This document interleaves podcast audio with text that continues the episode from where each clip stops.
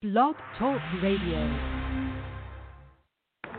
We assembled here today are issuing a new decree to be heard in every city, in every foreign capital, and in every hall of power. From this day forward, a new vision will govern our land. From this day forward, it's going to be only America first. America first.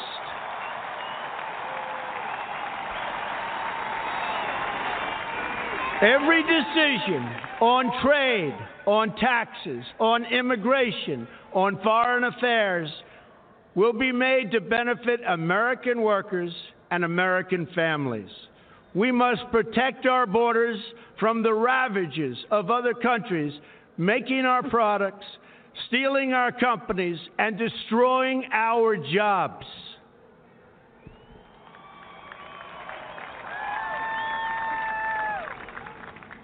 Protection will lead to great prosperity and strength.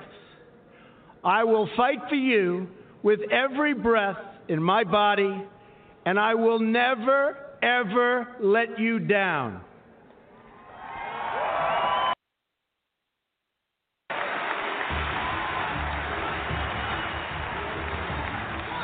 I am your voice. So, to every parent who dreams for their child, and every child who dreams for their future, I say these words to you tonight.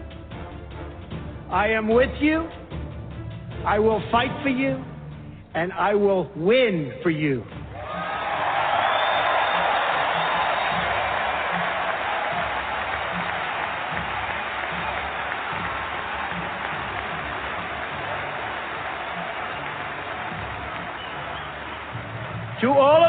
Americans tonight, in all of our cities and in all of our towns, I make this promise.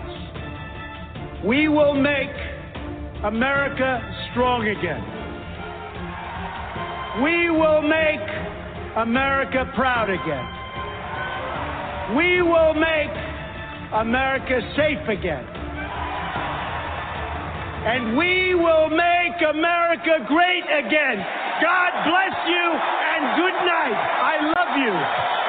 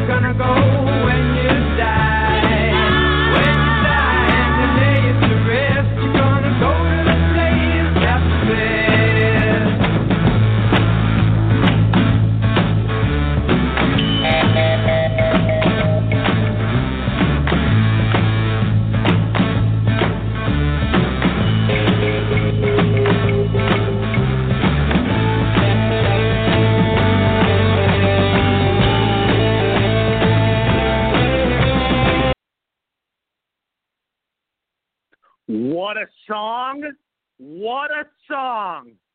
Happy Thursday, everybody! Thank you for tuning into the Rory Sauter Show. I'm Rory Sauter, your host. It is great to be back with all of you. I have missed you all. We had a fantastic show on Tuesday. Everything you could want in an episode. Phenomenal guests, great dialogue, unbelievable rhythm and flow. Uh, first and foremost, I want to thank all my guests, my audience, my sponsors, and co hosts. You guys are all incredible. The show keeps evolving. We keep getting bigger and bigger. Listened to in 25 countries on 70 online platforms. Again, that's 25 countries, 70 online platforms all over the place, and I am loving every moment of it. I am pumped up tonight. I got a lot on my mind. I got a lot to vent about. I got a lot to establish, to address, to discuss. We're going to make this happen. I'll tell you, there, there's uh, shit hitting the fan uh, all over the media. I mean, I just you story after story, and just like all the corruption, everything being exposed anyways, guys, I hope wherever you are, I hope your week is going accordingly. I hope it's productive. I hope it's fun. Um, the weekend is approaching, which is always a huge relief, always a huge, you know, fun feeling. Um, these days are, are tough, though. You know, we're living in a time like uh, really never seen before. You know, lots of different emotions are flowing. You know, and and I get that. You know, people out there are are not uh, are not okay. I mean, I, I even when you go into some of these public places like grocery stores, or I mean, people are paranoid as hell. I mean, it's, it's like it makes me uncomfortable because I can feel the energy being around all this. You know, but I'm gonna get I'm gonna get into that. You know, obviously a lot tonight. There's a lot to talk about with the whole Corona thing, how much of a sham it is. Um, you know, I, I, I really want to mention to everybody and I think this is very, very important. You know, my haters don't know a fucking thing about me. They don't know a fucking thing about me. And I get all this hate mail, all these nasty messages on social media, people hoping I fail, people thinking, saying I suck. Oh, really? You know, I would love for you to go do a radio show for three hours and have 12 or 13 guests on I want to see how you, I want to see how that works out for you because I don't know anybody in radio that can do what I can do. I am in my moment. I mean, I, I am I am literally in my zone.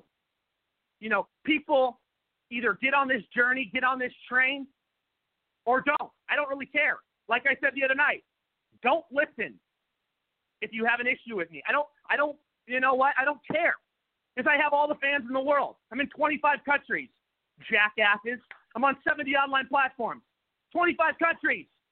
You go accomplish that, and then you come back to me, and then we can have man-to-man talk. None of this behind the keyboard bullshit. See me face to face, and you know, you people know. I mean, I, I'll share all the messages. I get, I get bombarded. I get haunted. And you know what? This whole cancel culture thing, like I said the other night, you're never going to cancel me. No matter how much you try, you will never prevail. You know how many times I've been fined by the FCC? It doesn't even phase me. And you know what? The FCC, to be, to be honest with you, and I know they listen, they're rats. They're paid rats. And uh, some of the things are justifiable, what I've said, and I will fight them in court. And the other stuff, sure, like I said the other night, I could have kept my mouth shut. But you know what? You're never going to stop Rory from being Rory. What you see is what you get. I'm, a, I'm as authentic and genuine as they come in this life. Any, anyone who meets me will tell you that. You know, I, I don't fake. If I have an issue, you're going to hear it. You know, and, and the sugar coders and the the phonies and then the people that you know have this whole you know you know lying persona. I'm just tired of it. I'm tired of it. And you know what? I I'll give you an example you know, these people want to call me Nazis. They want to call me racist. They want to call me this horrible person. But I want to tell everybody what I did today. I spent hours and hours going to downtown Palm Springs and finding any homeless person I could and giving them money. As many as I could. That's how generous I am. That's how that that's that's the kind of guy and, and heart I have. I'm trying to make a difference in the world. I see people on the street right now. I, I honestly get tears in my eyes. Nobody should have to go through that. Nobody should have to endure that. I mean, you know what? I do so much for for charities. I mean, I mean, I I've helped so many, you know, uh, addiction issues. I am here as a humanitarian. I am so sick of the bickering and the divide and the hate. Why can't people just lend a hand? What happened to civil civil discourse? What happened to you know proper dialogue? Why why are we so at each other's throats? And you know, just like Carlo Cavazutti, the the great uh, best-selling author and crime ex- crime expert, one of the baddest mofo's on the planet, good friend of the show, even said the other day, he pities the guy that's going to get on stage with me when I run for Congress in 2022. Because you know what? I'm I'm the best improviser. I'm one of the best speakers. I'm one of the quickest people on earth. I mean, nobody can come up with things like I can in seconds.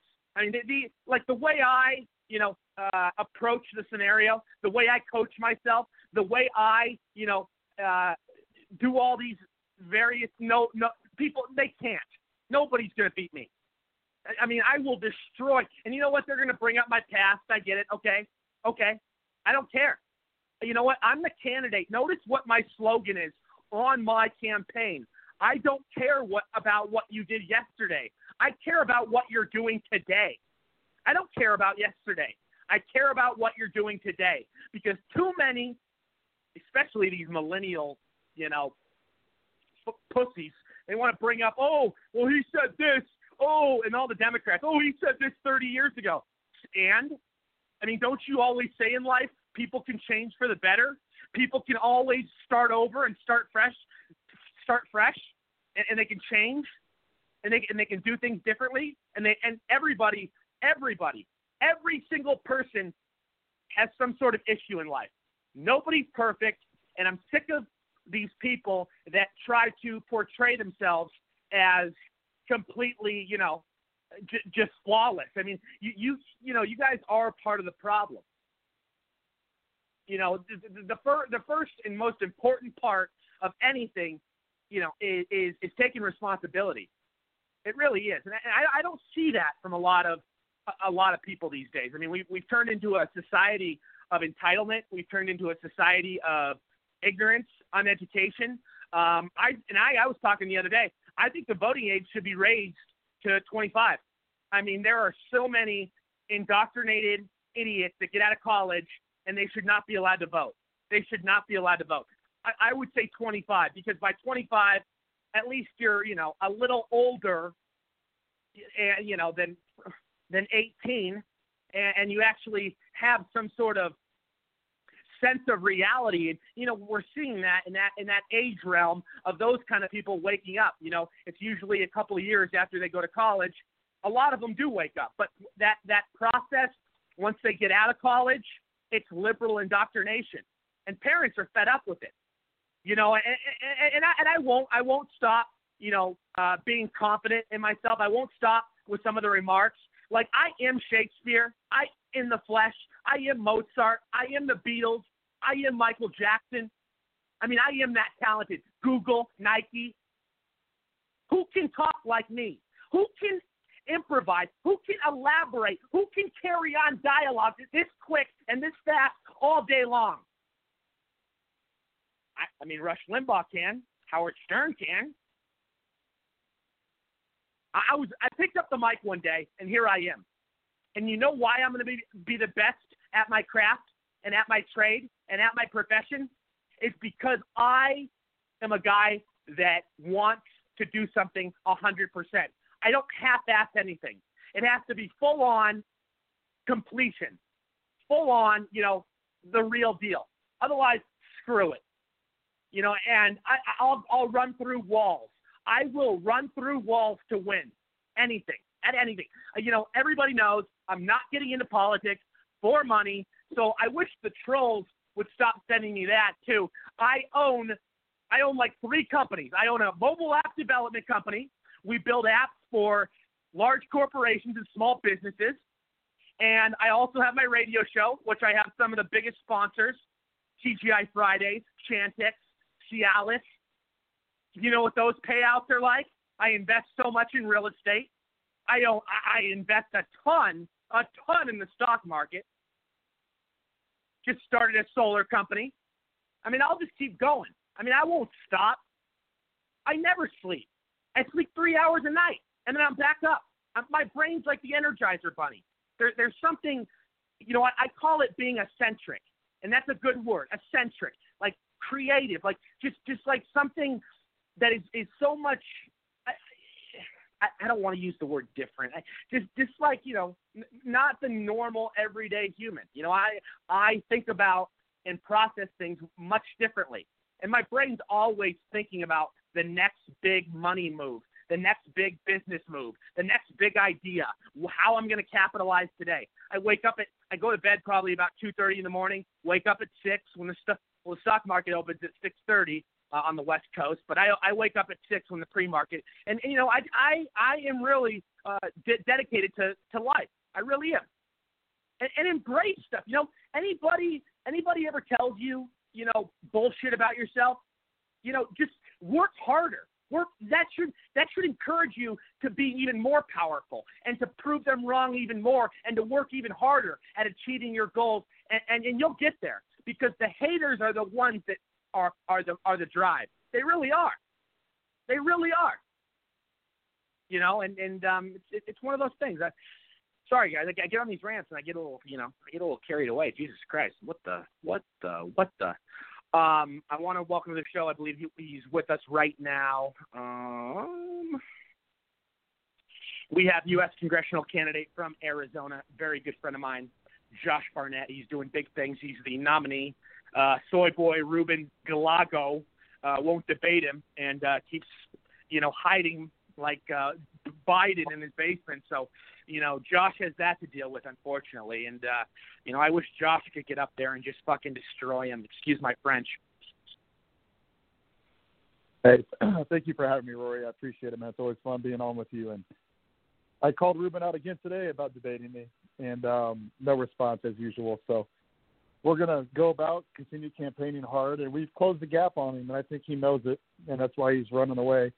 Um, we've had a, a couple polls done um, internal uh, from the same person a few weeks apart, and we've gained some ground, uh, which is a, a positive. A positive. You know, I don't really trust polls like you. You know what I mean? I don't really trust these polls, but um, yeah, they're, they're it so does give you an indication so, of a of a, so of a trend. You know, a so trend at least of what's happening. Yeah, Yeah, no, yeah, I exactly. agree with you And I- about the polls. The polls are skewed. Um, they're doctored in so many ways. Yes, no doubt. And uh, so I, I kind of use it more as a trend than anything else. But it's showing that we're gaining some gaining some ground, and um, we're just going to keep working hard, get getting that uh, lit out, get those lit drops out to people so they let them know who I am, what I stand for, and how I contrast Yeah. to Ruben. And um, you know, we're just going to keep hustling. We're doing a lot of social media now. We're doing uh, blip boards.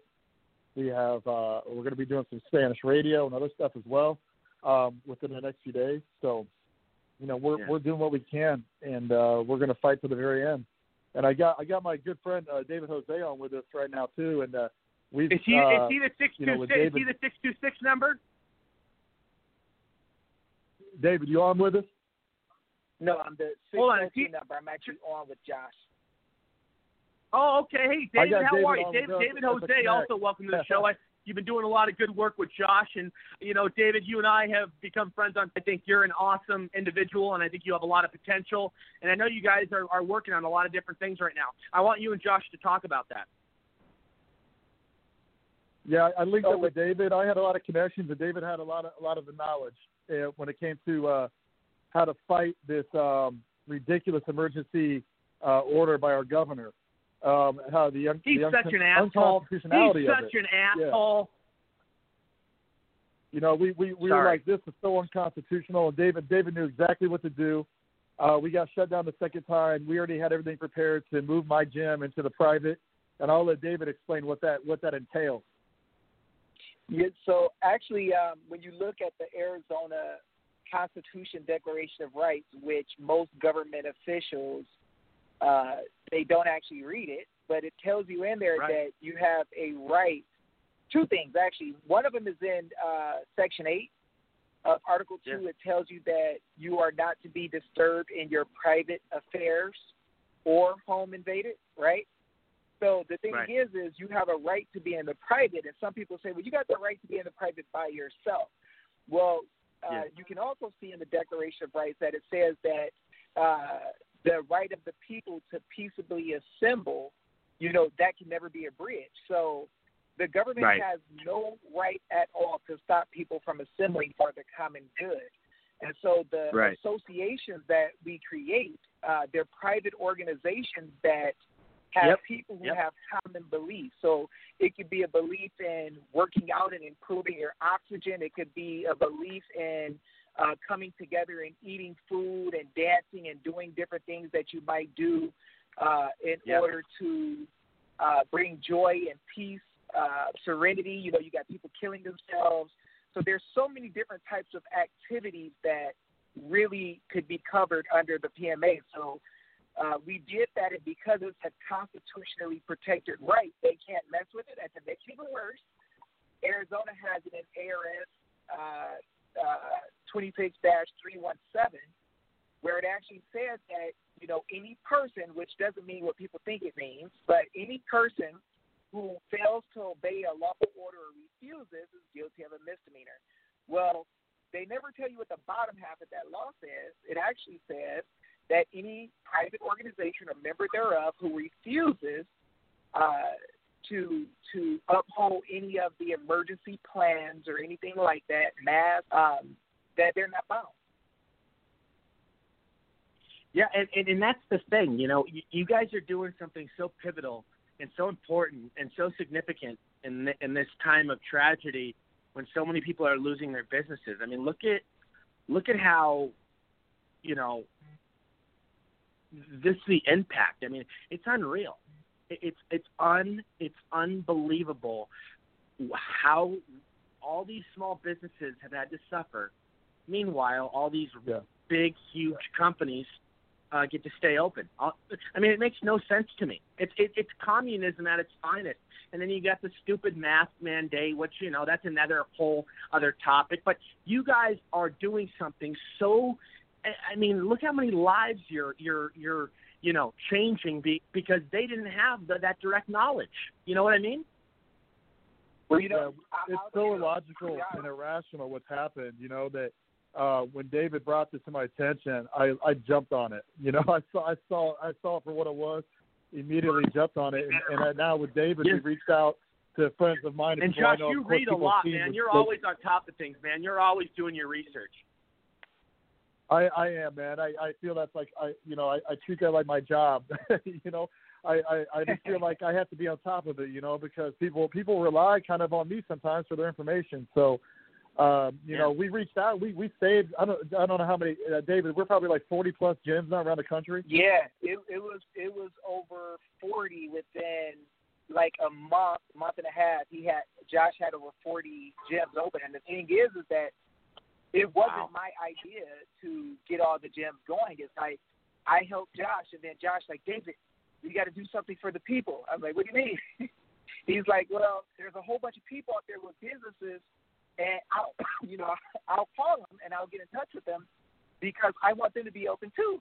And so as Josh was opening up, you know, his entity in the private, he also opened up the doors for other people in Arizona, in California, in New Jersey. Uh, we've had Yeah.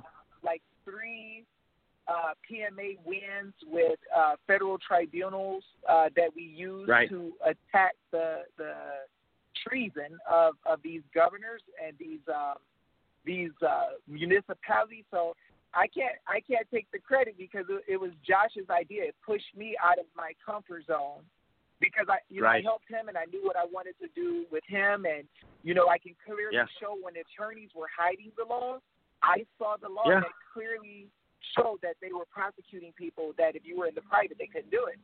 And so, you know, we, we got Josh's done and then we just got slammed. I mean, people from all over. It was nuts, but it's a blessing to see uh, someone in politics who actually cares about the people more than himself. Because I'm, I'm going to tell you this real quick.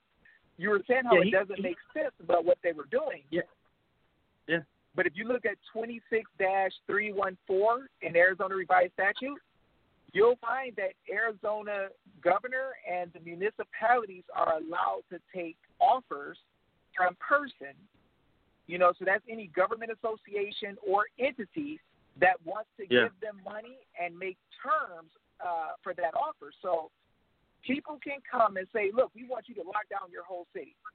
We want you to lock down the whole state. We'll give you, you know, a half a billion dollars. And the governor can actually take the money and shut everybody down. And they're not telling us this. And it's in the statute. It's yeah, it's and, and true. that's what and, we're trying and- to expose. You know, we're trying to expose this. You know, the more the more we can get out and expose the truth for what it is, and let the people know, and and let them let them uh, show their anger towards what's happening because what's happening Right. is criminal, and, and I truly believe It is. that. You know, and uh, you know we've It had is. you know like like David said we've had three arbitration wins, and our and my buddy Tommy at Top Shelf Fitness in New Jersey. Um, it just won a huge arbitration in New Jersey to stick it to Governor Murphy and he's going to get he's going to be awarded over four million for what they've done to him. And the arbitrators Ah, are deciding a number Good right Lord. now, but but what what we put on him is, is a is a blessing because we're we're showing these governors you're not in control like you think you are. yeah, and and and you know, Yeah, I or, I want. Oh, go ahead, go ahead, David. you know, what you're doing, what Josh is doing, you know, you guys both have huge platforms. And for the American people, we've been taught the Constitution's plural backwards. Everybody's telling us about the United States Constitution, but most of your fundamental liberty interests are in your Yeah. state constitution. So Right. nobody's teaching them to us in school. And so everything that these guys are doing to us, they swore an oath not to do, but because the American Right. people don't know where to find it, they can't stand on it. Uh huh. And, and Yep. I and I've always Right. said, and I've always said, David, and I've always said, they, they they should be required in school. You know, this is America. You know, this is the greatest country on earth. You know, if we want to really learn history, read the Constitution. But all these professors professors would rather just shoved shoved you know liberal garbage down their throats. And I mean, it's just awful. It's awful, Uh-huh. and it's fake. It's fake ideology. This liberal, this liberal propaganda. I mean, these universities are Yeah. toxic. These high schools are toxic.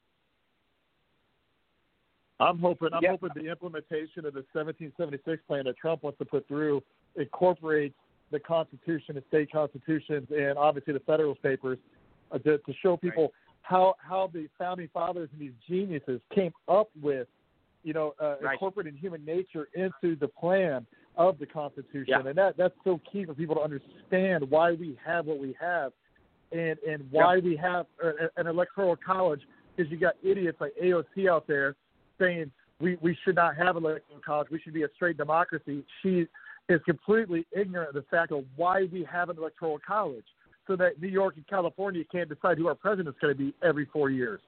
You know, Exactly. And, and that, that concept Exactly. that she doesn't understand is, is and here's a sitting congresswoman who she she probably does know why, but she's just lying to try to get try to get something changed.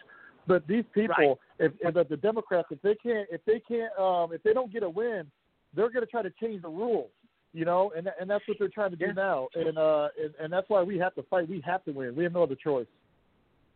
And jo- Josh, you're absolutely right. And, and we had um, uh, Tuesday night. We had one, one of our guests was um, uh, John Cummings, who's a retired NYPD police officer. Uh-huh. He's also a very smart professor, and he's running against her. And he could act, he could actually probably beat her. I, I think he can. I think he can.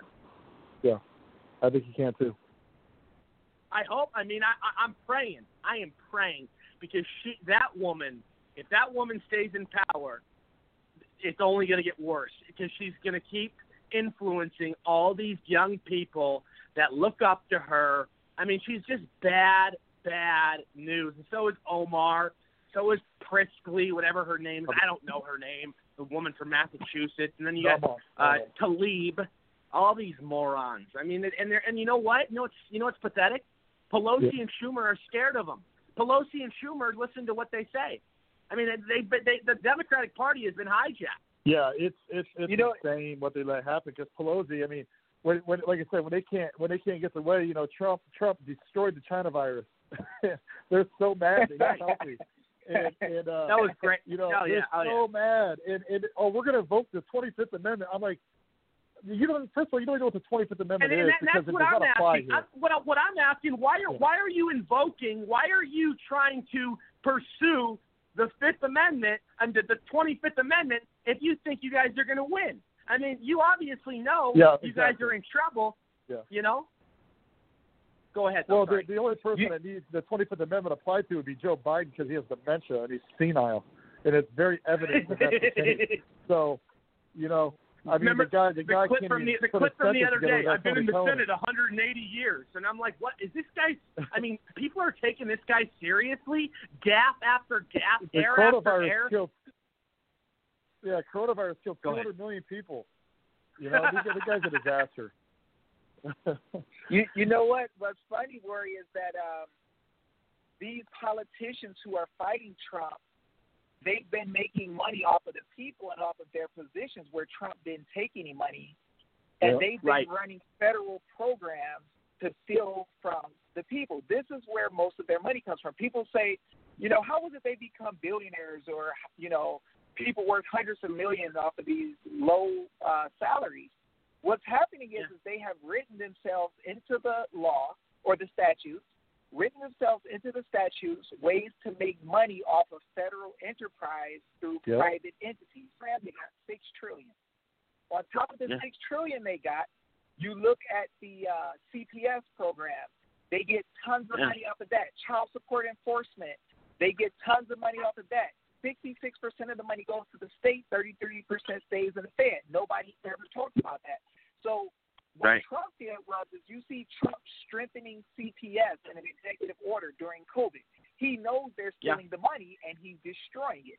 If you look at the COVID program where they were getting thirteen thousand per uh, per first and second diagnosis of someone in the hospital, and then thirty nine thousand for people being put on uh, ventilators, which were killing them, you'll find Yeah. that money was given for administrative costs, which gives money to the people in the Fed and in the states who work in the programs and the hospitals. And Uh-huh. so they've been making money like that, and a lot of people don't realize, uh, of course, in, in, in the culture of people who live by fire, Sure. that uh, we get tricked every year, uh, every four Yep. years or two years, Yep. with this idea of a uh, 40 acres and a mule, some type of retribution for slavery, which none of us were slaves. Yeah. None, none of none of the people who are vanilla complected right now uh, were part of slavery. So it's really uh, it's really a messed up thing because we're being used uh, in the midst of this situation in order to try to defeat Trump, to try Right. to bring forth some type of communism, and and the politicians are running game on on Black Americans. You Yeah. know, and a lot of people are starting to wake up. A lot of people are starting to stand because they're seeing all these Yes. lies, and they're starting to say, like, wait, they, you lie on Trump just like sometimes you lie on us. Because Kamala Harris, we know that she prosecuted people uh, who didn't even do anything wrong, and she knew it. Yeah. Right. know it. No, absolutely. And so, Absolutely. you know, it, it it's good that we're having more people communicate of of, of Right. different colors because what's happening is is that the people are waking up and we're finding that oh my gosh these government officials are literally screwing us they won't let us see our grandparents in nursing homes uh on their deathbed because they're talking about a disease that has a death rate that's less than the flu Yeah. Exactly. No, I making know. And, and David, And you're right. I mean, David, it's it's it's it's out of control. I mean, it's out of control. It's so exaggerated. Mm-hmm. It's so hyperbolic. I mean, these people are are fear mongers at the finest. I mean, they all they do is put fear and then stoke just you know all, all this shit upon everybody, and it's just nonsense. Um, Josh, I know I, you had something to say, Josh. I, I cut you off earlier. I'm sorry. Oh no, no, you're fine. You're fine. Um, you know, like like well, I'll just run off this. You know, they're they're they're always talking about the Democrats' new thing is, oh, 210,000 people have died. It's on the blood is on Trump's hands. It's all a bunch of crap. It's all a bunch of garbage. And here's why: they count everything as COVID. They're trying to inflate the numbers to try to Right. to try to put fear into the people. It's this is an absolute. Yeah. That's the elephant in I the know room. a guy Why does that no got one hit. talk I know a guy this? that. I, I know a guy that I know a guy that got hit by a car and died, and they labeled his death as COVID. ridiculous. Yeah. And, and no one talks, and they bring up 200,000 people dying. I'm going to go, well, they count everything as COVID. Dr. Birx even told us right on TV. So why is this not getting talked about? Why is the labeling COVID on everything, including heart attacks and everything, labeled as COVID? Why is that counting as a number that they're trying to throw at us to, to install, instill fear in, in the American, uh, uh, uh, you know, across the country? And, and, and, and not to mention that these nursing home deaths and everything else because of Cuomo and because of all these governor, these governors, these Democrat governors sending coronavirus patients to nursing homes. They don't talk about those numbers, and and it's So just true. it's absolutely unbelievable to me. The American people can't see through this this this sham right now of inflated numbers and these flat out lies to the American people. No, Well, I know, I know. We're inflated over ninety percent. So ninety Yeah. percent Oh, yeah. deaths from COVID was something else. Uh huh. yeah, no, those abso- things remove the absolutely. And so, you know, Absolutely. It, it's I agree. for people who don't have fear. Go ahead. No, I, I just wanted to say, I, I, if you guys can stick around for a little bit, I got a lot of people to get to. Um, I was wondering if you, because there's a lot of, I want to talk to both of you about, including the child trafficking stuff. I know you guys been working on cracking Oh, down on that. Yes. God, we, I mean, I, I could talk to you guys. For, I could talk to you guys for an hour. I just have, uh, you know, a lot of people on the panel. Is, I Oh, mean, no I'll worries. be on for the No next. I'll, I'll be on for the next two hours. I mean, can you guys hang around or call back in? I, I got to take off because I got more campaigning stuff to do tonight. But Dave, you're more than welcome uh, to call back in with him and uh, and and discuss some of the child trafficking stuff because it's a very important issue that a lot of people, a lot of the Democrats have their head in the sand about, and it needs to be discussed. Send And, and Josh, send me a just real, to and, and Dave, can, Dave, I, Josh. I want to talk to you about, I want to talk to you about that, Dave. But Josh, before you go, real quick, can you can you kind of Yeah. just pinpoint within like a minute um, what you guys are doing? Because I know you guys are are out there working hard to crack down on it. Sure. Yeah. No.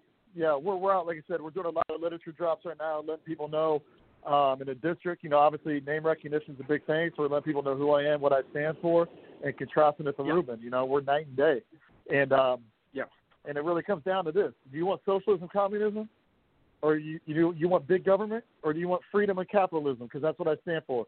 And if you vote for Ruben, you're going to get socialism, communism, and your freedom stripped away one by one.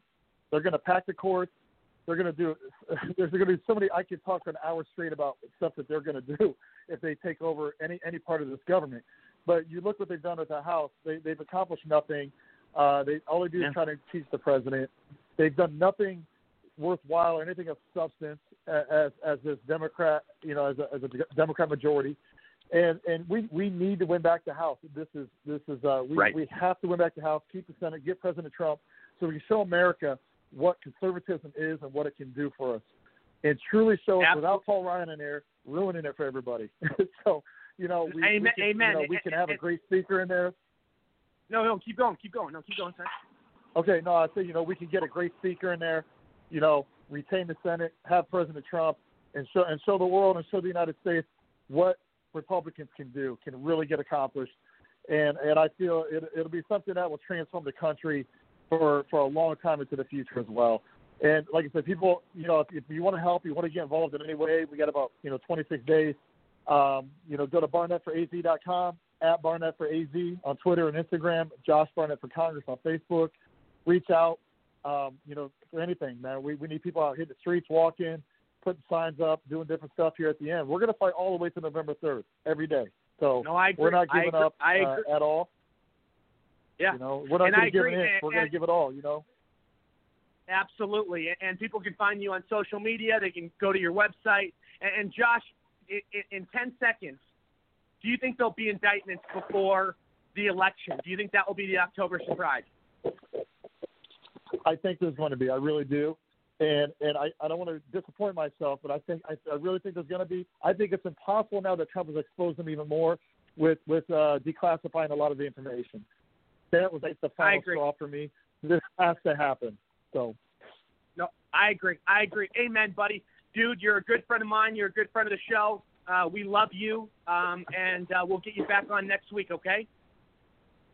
Thank you, Rory. Have a good one, man. Thank you. You you too, man. Um, I want I want to introduce to the show. I believe he's with us right now. Um, we have. I'm just making sure. We have uh, congressional candidate from Maryland. He's actually doing a lot of good stuff in Maryland. Good friend of mine, good friend of the show. Welcome back, Tim Fazenbaker. How the hell how the hell are you, buddy? How, what's going on? What's Hey. Rory, What's I'm the doing 411? well. What's the four one one? Oh, thanks for the kind words. Yeah, we today we're fighting here in Maryland with uh, the Democrats that run Baltimore City for 70 years, and they've been destroying Oh, things. But they have decided. I can imagine. I can just imagine. Yep. But they have No, go decided. Keep, keep going. I didn't mean. To, I didn't mean to cut you off. Go ahead. Yeah, no problem. So they decided instead of handling the terrible education that they are providing and the terrible amount of murders that go on every single year, what is more pressing? To change the name of Christopher Columbus Day to uh, Indigenous Peoples Day. So a group of us held a press conference today black, white, Italian, non-Italian, Indian American like my you know, I'm part Cherokee and we decided this is an affront to America and what it means to be an American. The reason why is whether Columbus did anything good or bad, it doesn't matter. It was the idea that someone came to a new world and did exploration and provided freedom for people to have this type of radio program or religious freedom or whatever you wanted to do with your life. And to claim that he committed genocide and other things, well, if you're going to look at someone for anything like that, of course, even American Indians were doing those things and involved in slavery as well. You can't, you're comparing apples to oranges, and what they're really trying to do is break down what it means to be American. And that's why today it was so special to have a, a, a hodgepodge of people, I haven't used that word in years, but of people from all backgrounds to say, hey, you know what?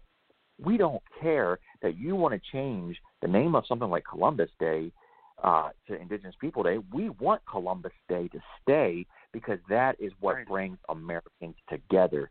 So I know you all across the country, and I heard Josh just you know talking about similar things as well. These issues are going on, going on all over the country because of indoctrination. People want to do whatever they can to make people feel bad about America and America's history. Right. But we should feel we should feel honored and blessed that we're living in the best country this earth has ever seen. And I wake up every day very happy to be an American. So that's one thing that's really going on that obviously stuck out today. But you know, I I, I wanted to hit on that debate last night. I, I mean, I met. Oh Mike yeah, Pence yeah. I wanted to talk. I wanted to talk to you about that. What what do you think? I mean, I you know I thought Pence stood his ground. I thought he did a good job. I thought he was you know firm. I thought he was direct. I thought he was straightforward. I thought he was very transparent. Um, in terms of Kamala Harris, very pompous, It's- very smug, very ignorant, uh, arrogant. I mean, this woman, that look on her face. I mean, in, in my in my opinion, I don't think she, she. I think she's just as evil as Hillary and and Pelosi. She's no different. She she may be worse. We don't know. Right. And as as we've seen, when she ran for senator, she was being touted as the first uh, Indian to be running for Senate, and now she's the first black female I know, I know. president. Oh, even Don, and, and, and remember the clip, Tim? Remember the, the the the Don Lemon clip from years ago, where even Don Lemon said she's not black, but now he's changed his tune, and all these liberals have changed their tune. They, they Right. the liberals even said she was Indian. I mean, this is ridiculous. And uh, if you look at her family, I mean, just off of optics, I think her husband's white and her children look predominantly white. It's and it goes back to the Columbus thing.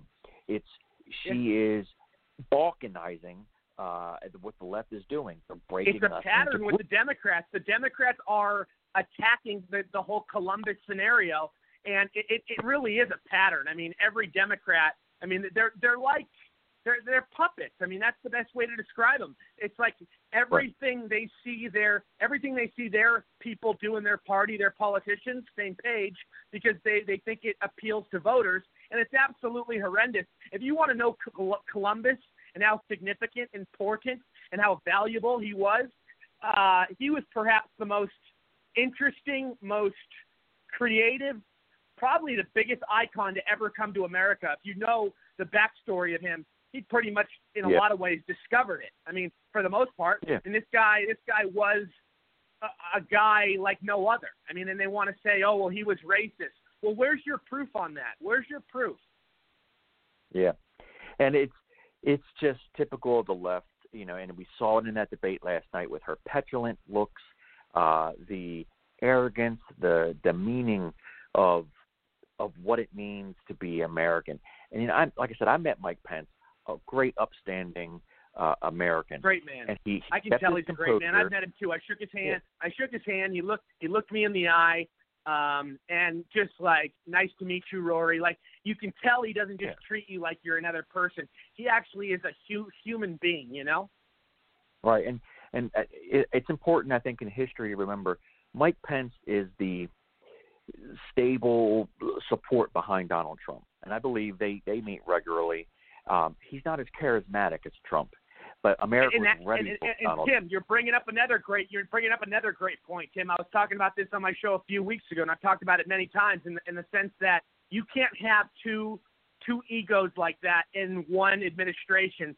Otherwise, it never works. You have to have a guy like Trump, who's very powerful, very strong, you know, very straight to the point, and you also have to have that guy that's calm and collective and is more subtle, you know. But I, I think it's a great mix. I think they do great together. Yeah, like go. I guess tying in with the Columbus thing, he's more like a consigliere for Donald Trump. So he, he's but uh, but he but, but Trump. I mean, uh, Vice, Vice President Pence handled himself last night uh, tremendously. He he exposed, I believe, the one comment that Harris said was, "Can I speak?" And he's like, "Well, only if you speak the truth." Something along those lines. witty comeback, witty comebacks for for the vice president, but he ultimately showed that he's a better caliber person than a Kamala Harris.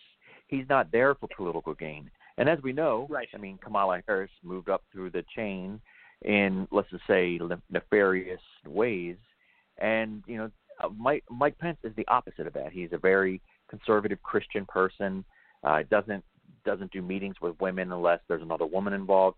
So that you know there's no issues with with the left does quite often and and try to you know with, with the the rape culture and the cancel culture that they always push and these things.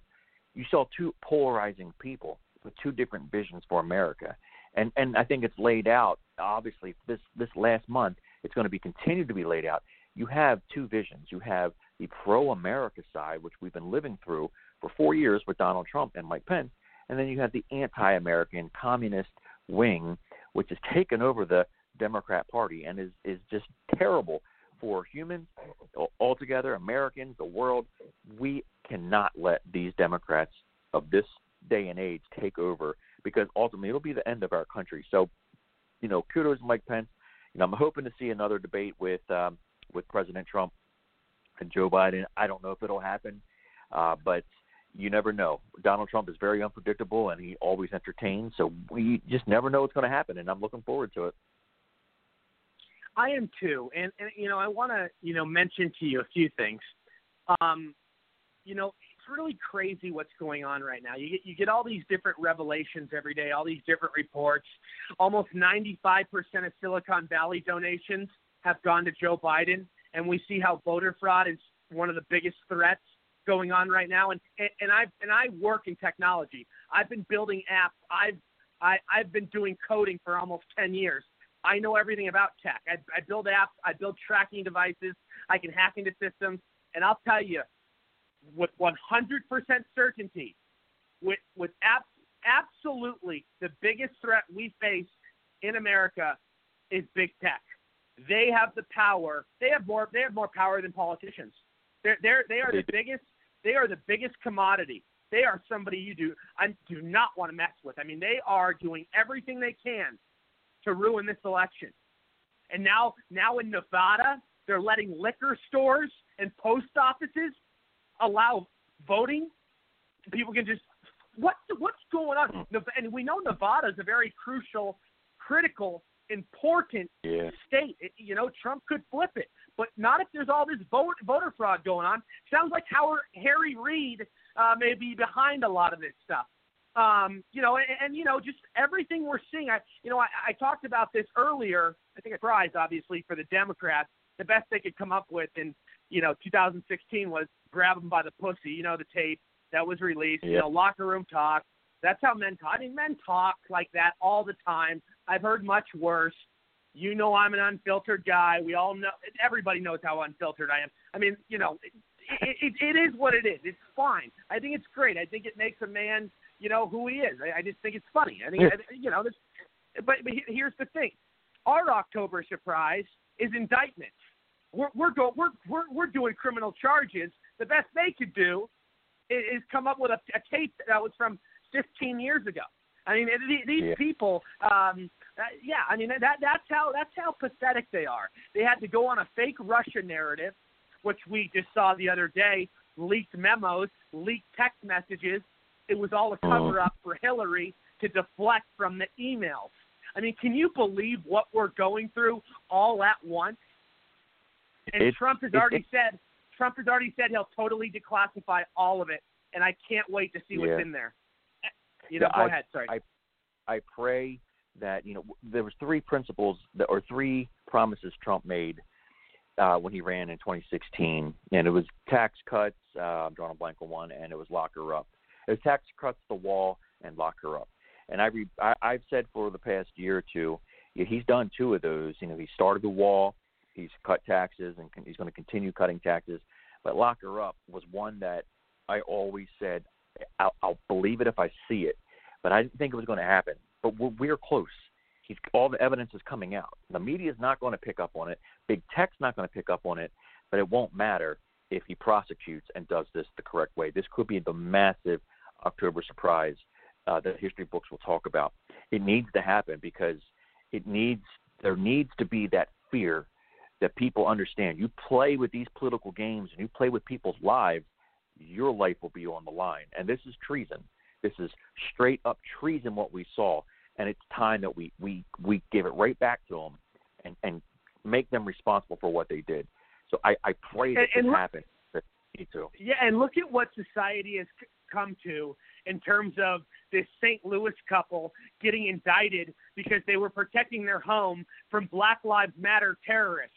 I mean, yeah. what's the, what's going on in our justice system? You know, and I and I, I I agree, and I know, and I think you know, Trump will pardon them; they'll be fine. But just the fact of the matter, I mean, it's disgusting how the justice system in some of these states and these cities has become all political. It's become partisan bullshit.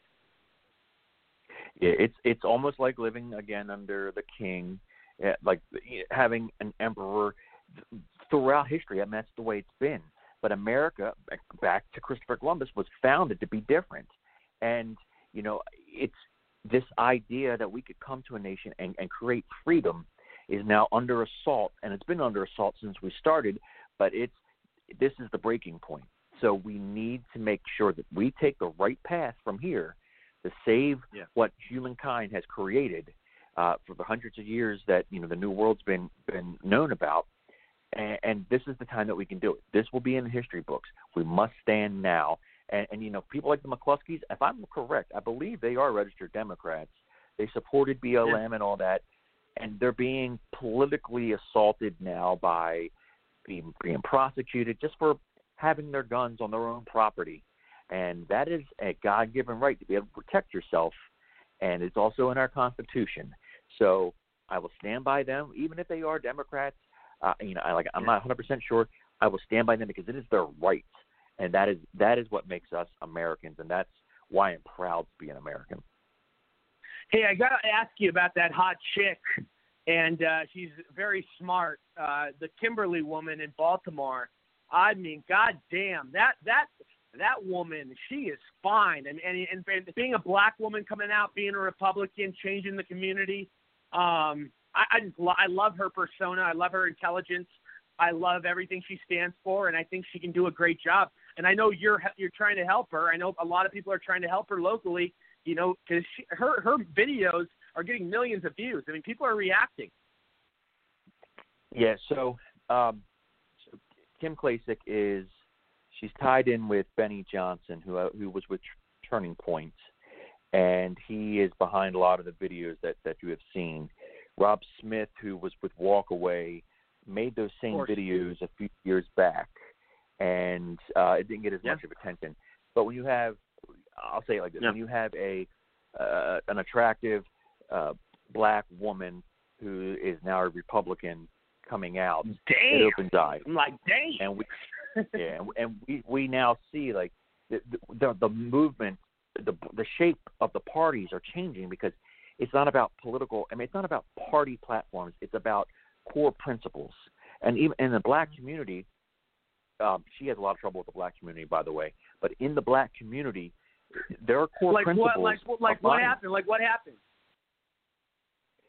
Uh, so so Kim is married to an older white guy. Um, she was a stripper at a strip Uh-oh. club.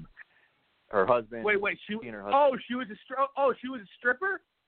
Yeah, she uh she well, and her she's husband hot. owned She's hot. club. It makes sense. I mean, it, it makes sense. She's got the body of a goddess. I mean, she's she's Yeah. she is a very good looking woman. So she, okay. So long story short, tell the story. So she with an older guy, white man. Yeah, So I'm sorry, I didn't want to cut you off. yeah, she actually lives in my district, which is District Two. She's running in District Seven. So, and I work a lot in District Seven, which is West Baltimore, which is where the all the murders and, and, and things are. You know, the the part the bad parts you see on TV. Um, and and they the black community there looks at her as a, a traitor, but they look at it as you're not just a traitor. You're you, you're exploiting us. You come in here and you make videos showing how bad things are, but you're not actually there helping. So you know, I I can't Right. speak for Kim on those things. I'm there trying to help, um, but I'm trying to help by teaching them to fish, not to give them a fish. Because so many times, political people will go in these neighborhoods and say, "Here, we're going to give you clothes, we'll give you food." What I'm trying to do is, and actually, uh, you know, something else we're doing is I'm trying to help the black community create what what they want to call Little Africa, which is almost like Little Right. Italy or Chinatown, something in their neighborhood, which is a tourist center that they can be proud of and and they generate revenue from their taxes going into that district. These are the things that that a lot of conservatives are trying to do now to say, look, you know, you we understand that you have not voted for a Republican, yet we know that you have conservative principles. Let us help you. Yeah.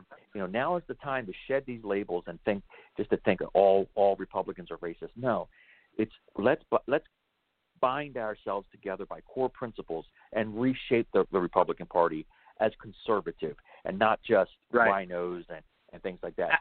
I think that's why you're absolutely. seeing this shift, and you're going to see a huge black turnout for, for President Trump this election. right, right. So so she was so she was getting shit because she was a stripper and she was married to a white man. And and what else in her personal life? Were there other things that came out? uh, it, it came out today actually that she's had she has a very long uh, record of uh, criminal things and maybe some time in jail, which was locally was known about kind of that she had all these issues in her life. Um, we don't know the specifics. I I've seen some of it, some of it, but it, I have other things to worry about, so I haven't really delved. I haven't really jumped into what her background is, but I have seen it, and it's pretty long. From what I saw, that it was a lot of traffic violations, maybe stuff like not having a tag or you know license or something. I, I, not specifically, but stuff like that. Um, but Right. they, you know, I, I've heard comments from people that went to high school with her. She's she's not from from Baltimore originally. She's from D.C.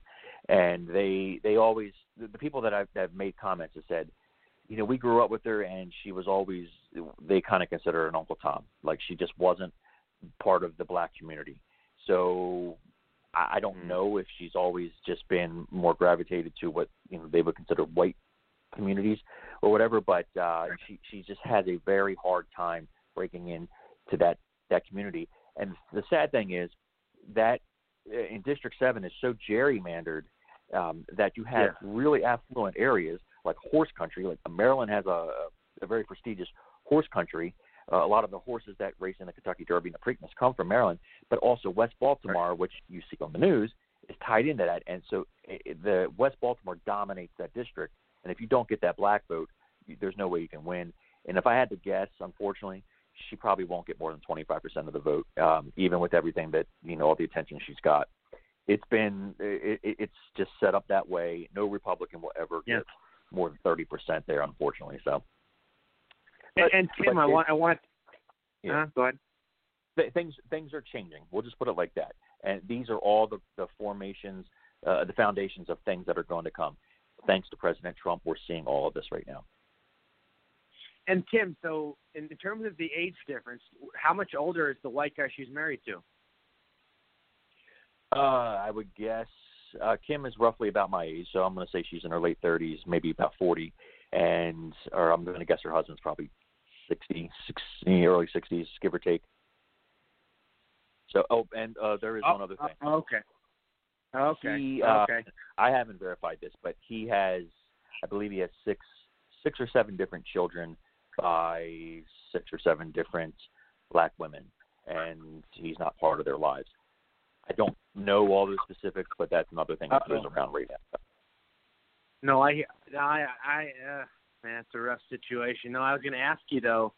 Um, I, I want, I want you to stick around, but you know, um, you, you have a career and a long-term future in politics. I mean, you pretty much almost won your race. I saw the final results. You, you, you only lost by like a, a, a tad, like a small margin. And, and I want to Yeah. say about one other thing. You know, uh, candidates like Kimberly. You know, my whole motto, my whole slogan when I run, when I run for U.S. Congress in 2022, it's I don't care what you did yesterday. I care about what Mhm. you're doing today, because that's the reality. That's the reality. Focus on Yep. the now. Stop bringing up what somebody did yesterday, because like we say in life, you can always change. You can always do better, and nobody is perfect. We all have problems. So I think I'm opening a door where I'm. I want the word normalize is kind of hard because you know some people do some messed up shit in their past, but I'm I'm I, I, I'm I'm helping other candidates not have that affect them. You know, because we're we're obviously going into a new era. I, I think that a, a lot of the PC culture is going away slowly.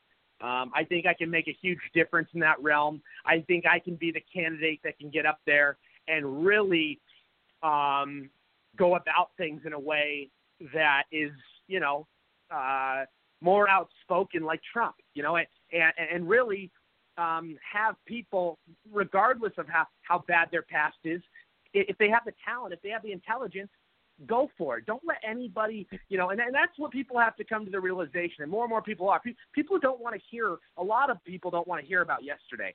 I mean, people are Yeah. getting, even on the left, even on the left, I'm, I'm seeing people saying, why are we talking about something 20 years ago? Like, why do we care? Can we just focus on the now, please? Like, people are focused on other main, there's other main priorities that we need to, you know, pri- prioritize and, and put, put in check, but, but we're not doing that. We're, we're so focused on the past and the negative, we can't see anything positive. Right, and we we might have talked before, and if people don't know my background, I was an executive in the mental health care field, but I was also a touring musician for 10, 15 years. And you know, I toured up up and down the East Coast. I played 100 shows a year. Um, crazy life. I, it was, it, I lived a clean life, but but obviously, you know, there's a lot of things that go with you know being a musician and a rock band and those types of things. And you know, people try to bring that stuff Sex, up, and I said and rock exactly and roll, baby. said. Yeah, and I said the exact same thing. I'm like, are we voting for you know the, a priest or are we voting for a oh, I don't want to use priest are we voting for a saint or are we voting for a uh, someone who's going to make your life better by making sure legislation is is passed in a way that affects you properly it's Right. it's I not mean, about whole, and the whole polish the whole polish thing is fake. I mean, we we have people blowing smoke up our ass, saying it in a nice way. I mean, Obama said stuff in a nice way, but he was full of shit. He was blowing smoke Yep. up our ass. We don't want to. I'd rather I'd rather have a hardcore, you know, asshole who I love. I love Trump. I love Trump, but he is an asshole as he should be to everyone. To like the media in terms of getting getting the facts out there. He's not going to take bullshit and he's not going to sugarcoat. You know. That's exactly right. And I'm thankful that President Trump won, and, and it is showing that you don't, we don't need. Uh, uh, I'm trying to think of the the Brett boy, uh, the guy who ran as VP for, with uh, John Kerry in 2004. Um, Oh, your blank, buddy, uh, your buddy John John Edwards. Talking about Johnny Edwards. Yes, yes, John Edwards. oh, that guy. What? Oh, what about what about his buddy in North Carolina right now? There's there's a bunch of dick pics about to come out. and a bunch of different things, man. Oh man, this guy's in real, real trouble. I'll tell you. Yeah, we don't need fake people. People are people. They're going to make mistakes. You know what? You know everybody's life. And now perfect. he's blaming Tillerson. Now he's blaming Tillerson, and, and I'm like, dude, why Uh-huh. can't you just take accountability? And I'm like, this is textbook Democratic Party. They blame everybody else for their own problems. They are the most Yep, pathetic bunch on earth. Sorry, go ahead. Exactly right. Yeah, it's called transference, and the Democrats do it. You know, they they want to claim that other people are racist, but you see you see the comments coming from people like Joe Biden, and but but they they take what their their perceived weakness is and they make it their strength, and that's what the Democrats have been doing since at least since LBJ in, the '60s. You know, they Yeah. they they they were great at masquerading who they really are, and you Yeah. know, I think it's finally coming to fruition now. People are going, Yeah. You guys are hypocrites, and this is the time that we must stampede out this party and get rid of this like, radical left wing anti American thing now. Because if you don't, we will lose this country. So I'm, you know, November third, everybody get out there and vote. Vote Donald Trump. Don't vote third party. Yep. Don't vote anything else.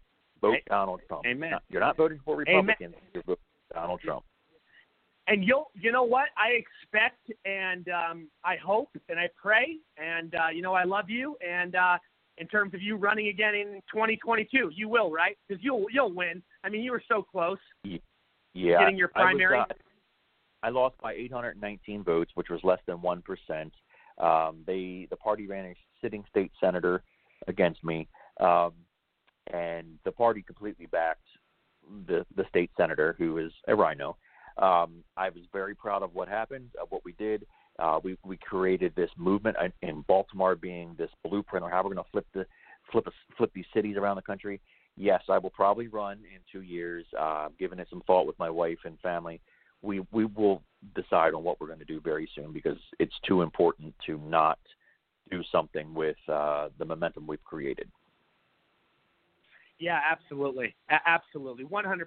Tim, if you can stay with us, that'd be great. Uh, tell everybody where they can find you, where they can uh, get involved. I know you have a couple of companies going on right now. You're you're doing a lot for America. You're doing a lot for the Yep. Trump, you know, 2020 Yep. agenda. You're you're you're out there, man. You're, you're making things happen. Yeah. So you can find me at timfazenbaker.com, and I started an organization as well called freeandfairelection.org, which is designed to help people understand what they're about to ha- what's about to happen with these mail-in ballots. I went through it in Maryland. Thirty-nine thousand ballots were thrown out, and no one knew exactly why. We couldn't verify it. You're going to see it after November third. Yes. So you can find it at timfazenbaker.com or freeandfairelection.org. And Rory, as always, Amen, man. having Always, man. God bless you, man. Uh, You know, um, I love having you here. Uh, stay with us if you can. We got a lot to get into tonight. A lot of cool guests coming on. Um, everybody, I want to introduce right now uh, best-selling author of Unmasking Obama, and he talks about all the corruption and everything about what went on in that terrible administration, the the most corrupt, worst uh, administration and president of all time. Uh, Jack Cashill. Jack, welcome back. How are you, my friend? Hey, Rory, I'm fine. Thank you, sir. Thanks for having me on. Um, Dude, yeah, I love having you here, man. about, Uh, I, although I talk about the corruption, the heroes of my book are the people who expose the corruption. And um, Absolutely. I, I call them the samizdat, which is the Russian word for underground uh, press.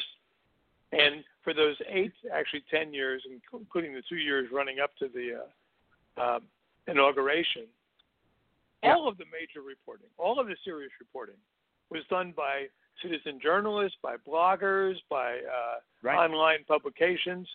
None of it was done by the major media. Their role for those ten years was to suppress protecting all Obama. negative information. Yeah. Can you believe? And, can uh, you they've believe only that? I mean, what, what, what? Yeah, and what, what, ha- you know, Jack, what happened to the news actually just telling us facts and telling us what's real? What? Why do they have to play these little bias games? Oh, I know, because they're controlled and it's all money driven. It's all, it's all an agenda. It is that that's what that's what they they go by. That's how they live their lives. I mean, there's no such thing as honesty, transparency anymore. It's all bullshit.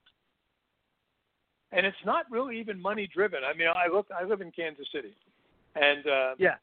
uh, Kansas City uh, sits at the crossroads of two totally red states, Missouri and Kansas. And yet, Yeah. our local newspaper might as well be uh, Pravda. It might as well be the New York Times. And that's true in, in most cities. And the net result is uh, that the McClatchy stock, which was uh, McClatchy was the uh, uh, the syndicate that owned it, uh, you know, became a penny stock. I mean, it, they they lost everything, and now I think Yeah. they're being supported by donations. Yeah, and, and I want to tell you, you know, like you're a very interesting, talented guy, and um, you know, I was thinking about your book earlier. It's almost like you predicted the future in certain ways. In certain chapters, it's like you called, you called it, you called it, you called it a year years ago. I mean, you knew you knew what was going to happen, and, and look, oh my God, look, a couple days ago, here it comes. The the you know, all the leaked memos, the messages, the fix was in. Comey knew, Strzok knew, McCabe knew, Brennan knew, Osama knew, Hillary knew. Oh my God! I mean, can you? Rosenstein knew. I'm just like, really. Yeah, you know, and in fact, what I did in the last chapter of my book, and that's uh, yeah, yeah, it's you know, it's called the Eastern Front. It's about the whole Russia-Ukrainian uh, conspiracy, and I'm writing this a year ago. You know, when it, when my first draft, I mean, I had chances to modify when new information came out, but what I, I made the decision to focus on Obama's role. You know, and because I'm writing a book about Obama, what was his role? And you're right. Uh, I, I pretty much had it nailed, you know, because they were leaving clues. If you looked very closely, uh, they were leaving clues in the in their leaks to the various publications that were, um, you know, they they were touting the party line on their behalf, and uh, yeah, I, and the revelations of the last couple of weeks are confirmation. In fact, they go beyond confirmation because there, there's an, an interesting uh, link that has to be made now, and that is we Yeah. know now that Brennan, et cetera, uh, told Obama uh, the Russia collusion thing was a Hillary job. You know, Right. she had basically Absolutely. and Hillary and DNC through uh, was it uh, Perkins Coie, the law firm, uh, had funded this, and uh, Fusion GPS had paid for. it. You know, had actually produced a Steele dossier, et cetera. So when it was the decision made, instead of, um, and this is what we don't know yet. When was the decision made to pretend this was all real? Someone had to green light that. Now, Obama was not the kind of guy to design this stuff. He's not that clever. But he was the kind of guy who would green light it, who would say, yeah, okay, let's do this. Uh, and they made that decision to go from knowing this was a fraud to endorsing the fraud, running with the fraud, and selling the fraud. Personally, I think Brennan is the most evil person who's occupied our government in a long time. Uh, I found myself recently just re uh, looking at the case of Michael Hastings, the reporter who was killed in his fiery crash in L.A. in 2013. Uh, do you remember this? Call it. I, I, I vaguely do. It's it refresh my memory, but I, I think I know what you're talking about. You know, what I did not, I knew he was killed in a crash. I knew he was investigating something or another. What I did not know, and I just learned this the other day, I feel stupid about it, is that he was investigating John Brennan. And then at 4 a.m. in uh, Hancock Park section of Los Angeles, which is not on the interstate, it's just a neighborhood, his uh, uh, Mercedes crashes into a tree and he's burned beyond recognition. And end of uh, end of investigation. You know, it's like Seth Rich. I don't know what happened to him, but I know that people don't want to know what happened to him. And Seth I mean, look, look case, at that. Look, look, I look at that. Look how weird that scenario was. I mean, he was he was shot, and his his wallet and his phone and everything was still on him, but they tried to claim it was a robbery. Give me a break. They killed him because he had Right. inside information of the DNC. Well, and and here's the thing. Uh, just I'm just going to give you the information, and the evidence we have that it was that Seth Rich was the one who was filtering information out of uh, uh, the DNC servers. He was a data analyst for the DNC. But uh, first two two weeks after the murder, and he was murdered. He was shot in the back, twice killed. Uh, Julian Assange goes on Dutch TV and suggests very strongly that Rich was one of his sources and offers a twenty thousand dollar reward for his uh, the capture of the killer. Uh, you know, there's Right. some other interesting details that sh- that show up. Another one is that uh, on uh, the day after the election, uh, there's a uh, a panel discussion, totally obscure, panel discussion going on at some uh, Florida university that I hadn't heard of before. On the panel, a very small panel, is a woman named Ellen Ratner. Uh, her brother Michael Ratner was a hardcore leftist attorney, was Assange's attorney. Ellen Ratner Right. was a sort of a, a mid-level media kind of personality. She shows up on Fox every now and then, and Fox Business News, whatever. She casually drops the fact that she had visited Assange just before the election, and he told her that his source came from the Democratic National Committee. It came from inside. She says that on the panel. No one notices. You know, everyone was so busy talking about themselves. She comes. Uh, she has a friend, a guy named Ed Butowsky, who's a big uh, wheeler dealer, Dallas financial advisor. He also shows up on Fox Business News occasionally. They they're friends. She tells him that not only did Assange say that uh, uh, a the source was someone from within the DNC, but he identified the source as Seth Rich and his brother Aaron Rich. And she asked Butowsky if he would tell the parents this, because she didn't have the nerve to tell them. And Butowsky Right. does that, and he opens the door on a living hell. Uh, I mean, he's they've been suing him and, and hounding him ever since then. Also, Sy Hersh, the legendary reporter, uh, the guy who broke My Lai and Abu Ghraib, leftist pretty much, tells uh, a couple things to um, Hersh, I mean Butowsky. In January 2017, Butowsky tapes the, the interview. First thing he said about Seth Rich was that uh, he, his source inside the FBI had seen the FBI file, and yes, uh, Rich was the source for the leaks. That's what that's what uh, uh, Sy Hersh tells Butowsky, and it's on tape. He also tells him, and this is interesting because it's January 2017. He tells him that the Russia collusion thing is an inside job, it's a Brennan job, and it's a total disinformation campaign. He got that one totally right way before anyone else did. And uh, that's what we know. And then when Butowsky tries to investigate this, uh, the murder of Seth Rich, uh, the the entire Washington establishment turns on him. Something you have to remember, uh, Rory, is that Donald Trump only got four percent of the vote in the District of Columbia. That means that 24 out of every 25 people have it in for him there, and many of them work in the, the law firms, uh, the bureaucracies, Right. you know, the Democratic Right. National Committee, et cetera. And they're all in bed together, sometimes literally. And uh, it's pure hacking. no, I agree with And you, man. No, the on the you said in bed, things- literally. When you said in bed, literally, I started cracking up. Keep going, though. yeah, that it. happens. Right, right. And uh, so, given all of the, the information I just laid out, which is all indisputable, it's not just like speculative this, that, and the other thing. Uh, you would think that someone in some Washington journal or some national news Yeah. media would say, "Boy, this is an interesting case, this Seth Rich case. Let's pursue Right. this." No, they do just the opposite. They threaten, punish, and harass anyone who does. That's the way the media work now. They're well beyond bias. Bias is bias was something they were doing in the 80s and 90s when the Clinton was president. Now they're into full-blown state-operated and controlled, uh, manipulated propaganda. And to think otherwise is to deceive yourself.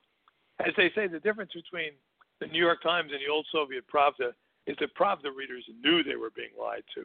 The New York Times readers don't know that yet. No, I hear you. No, you're you're absolutely. You bring up the best points, and the you have great insight, and you, you're absolutely on, right on par. Um, you know, they, this is. And this um, is all. Uh, I mean, in, I, in you, those interested in the details can read Unmasking Obama, or just go to my website uh, cashill.com. But uh, yeah, if you pay attention, it's all there. And my heroes in my book are those people who paid attention, who broke these stories. Uh, you know, one one person who's in the who is relative, uh, you know, to like the debate last night, which I know he was writhing. I've seen his tweets. Was David Daleiden. David Daleiden was a young guy who formed a thing called Center for Medical Progress. He and his partner, Yeah. partner Sandra Merritt spent two years undercover, um, documenting visually uh, the way Planned Parenthood trafficked and and the parts of uh, un, of, of aborted babies, and Yeah. uh, like lungs, hearts, you know, fingers, hands, eyes. They've sold them on the open market. And uh, what happened was after these, uh, when these videos were released in 2015, uh, even Hillary Clinton said they were very disturbing. And the New York Times said, could this be the end of Planned Parenthood? Well, no, it wasn't, because Planned Parenthood then turned and hired Fusion GPS, the same people who would create the Steele dossier a year later. And Fusion GPS decided that uh, after reviewing the unedited footage, that these uh, tapes, just like all the O'Keefe tapes, every all the undercover tapes now, the major media immediately just produced, pronounces them discredited and debunked and and falsified. Uh, it's, it's outrageous that they're doing that. They're doing it to O'Keefe now. Uh, and but it was worse than that. Is that Kamala Harris, who is then running for U.S. Senate, uh, with the full backing of Planned Parenthood, so egregiously violated Daleiden's rights that the LA Times was astounded by it. Right? I just the LA Times a big article starts off with uh, people are a little shocked to see that you know uh, the she was Attorney General then. Uh, you know authorities under uh, Kamala Harris had raided Daleiden's apartment, seized all his tapes, seized his hard drives, and arrested him. And they arrested him for uh, on 15 charges. 14 of them immediately were dismissed. There were charges like uh, entering Planned Parenthood without a proper ID, or uh, you know, taping a conversation without two-way permission. Uh, they're all bogus. So, in other words, in Kamala Harris's America, to uh, kill, dissect uh, unborn babies and sell their parts is acceptable, but to record this is criminal. That's where we are. No, it's absolutely true. And you look at the declassifications that just came out this past week. It's like Obama knew, McCabe knew, yeah. Rosenstein yeah. knew. They all yeah. knew. Eh, Brennan knew. I mean, I mean, this was yeah. all this was all a fixed inside job, and the media is barely talking about it. I mean, if this was a if this was a Democrat, then you would have indictments right away. But this gets swept under the rug. It's like, what? I mean, anybody, anybody. I don't care about your political affiliation. You, sh- anyone should be livid by this because it's another example of our government lying to us. Yeah, and it's uh, I, I blame the media more than the government. I mean, we know that that politicians are going to lie and cheat. I mean, that's, they've been doing that since the beginning, uh, since the first uh, legislative body was ever put together. But the media is the one are the ones who betrayed their profession, and uh, they they've done it shamelessly. Here's what I don't understand. And I'd like to know if uh, if you know the answer, Rory. But uh, we've already established that all the insiders knew by July of 2016 that this was an inside job, that Hillary and the DNC were running it. Right. The media did not break that news until October of 2017.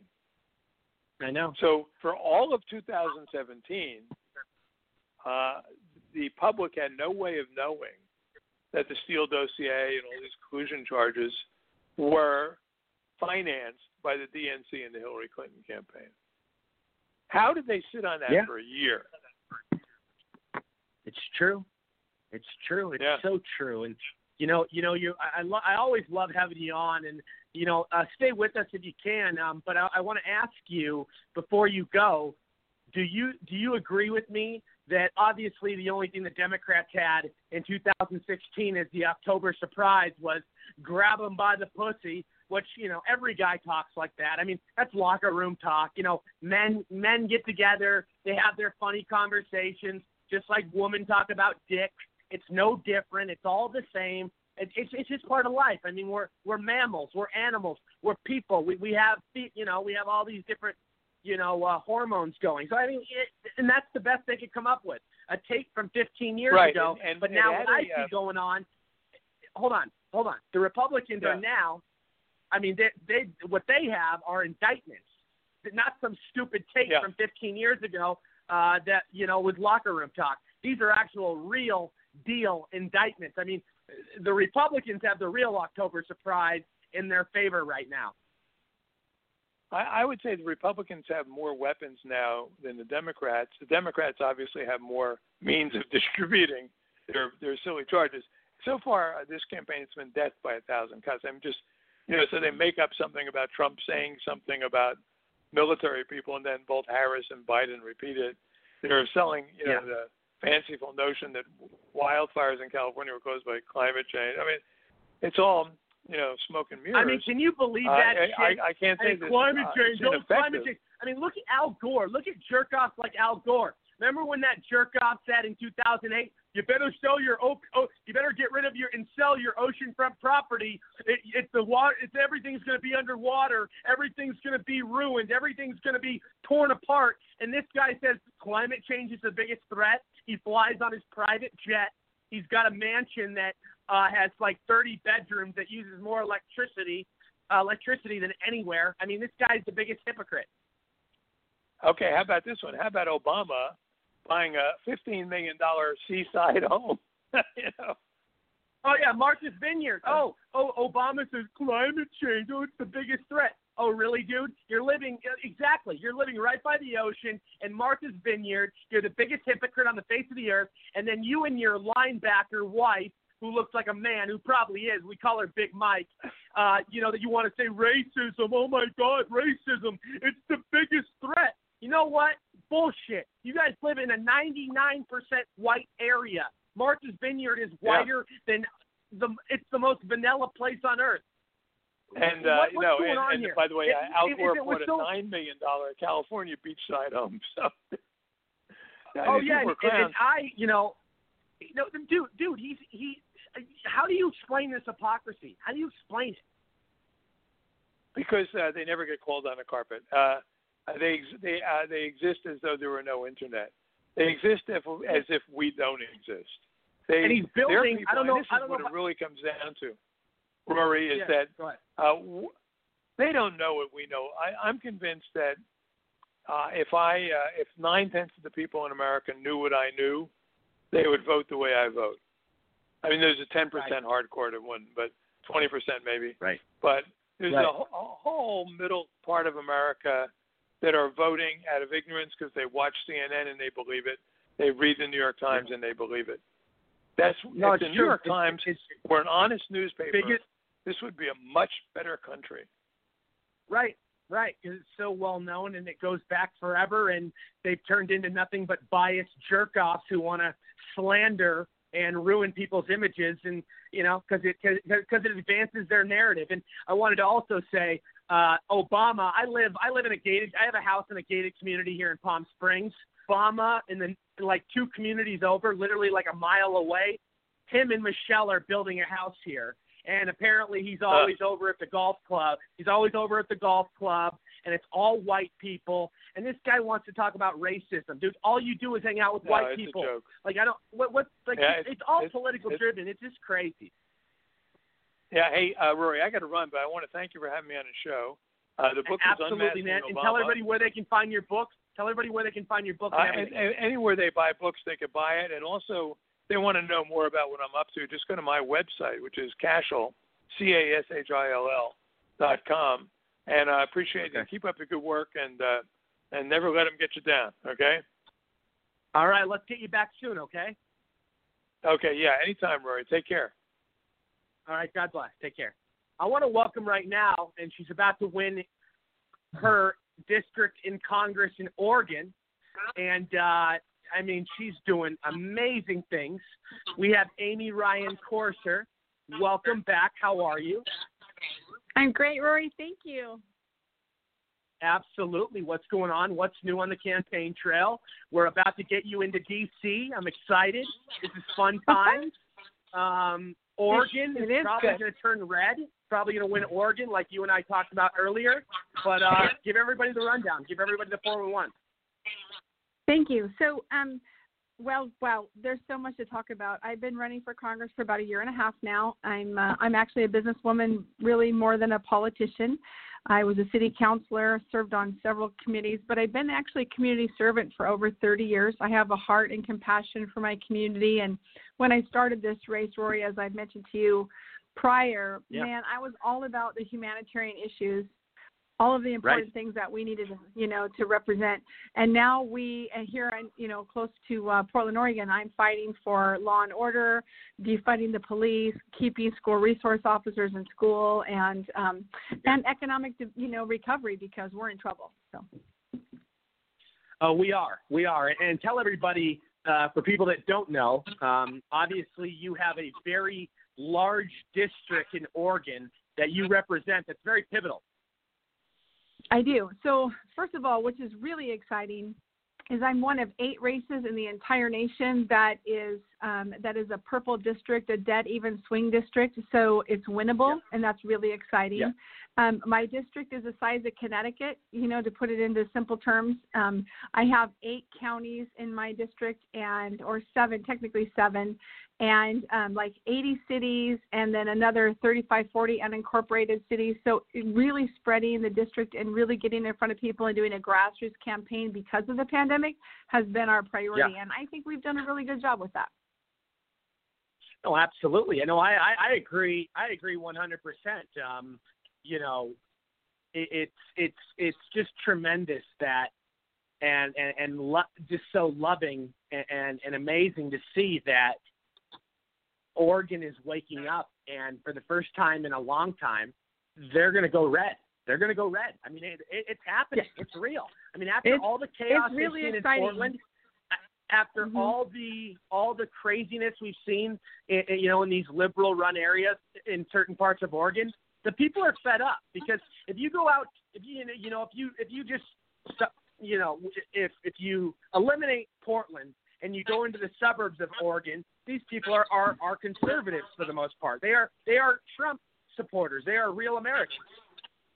That's right. That's right. And and you can't follow the polls, although I have a couple in my favor right now, so I am a little bit biased. But you know, as we all know, following the polls is you know has not been a successful strategy. But that's because you know the majority of people, you know, the people with the Trump flags, the people who are you know the silent majority, they're not answering the the polling questions you know accurately. And so I think we're going to have a bigger turnout than we had in 16. I think it's going to be a force to be reckoned with. And I think if you know what's really great for me is that I am a you know I'm like I said I'm a businesswoman. I am not a career politician. I am not associated with deep PAC money and following that rabbit hole Right.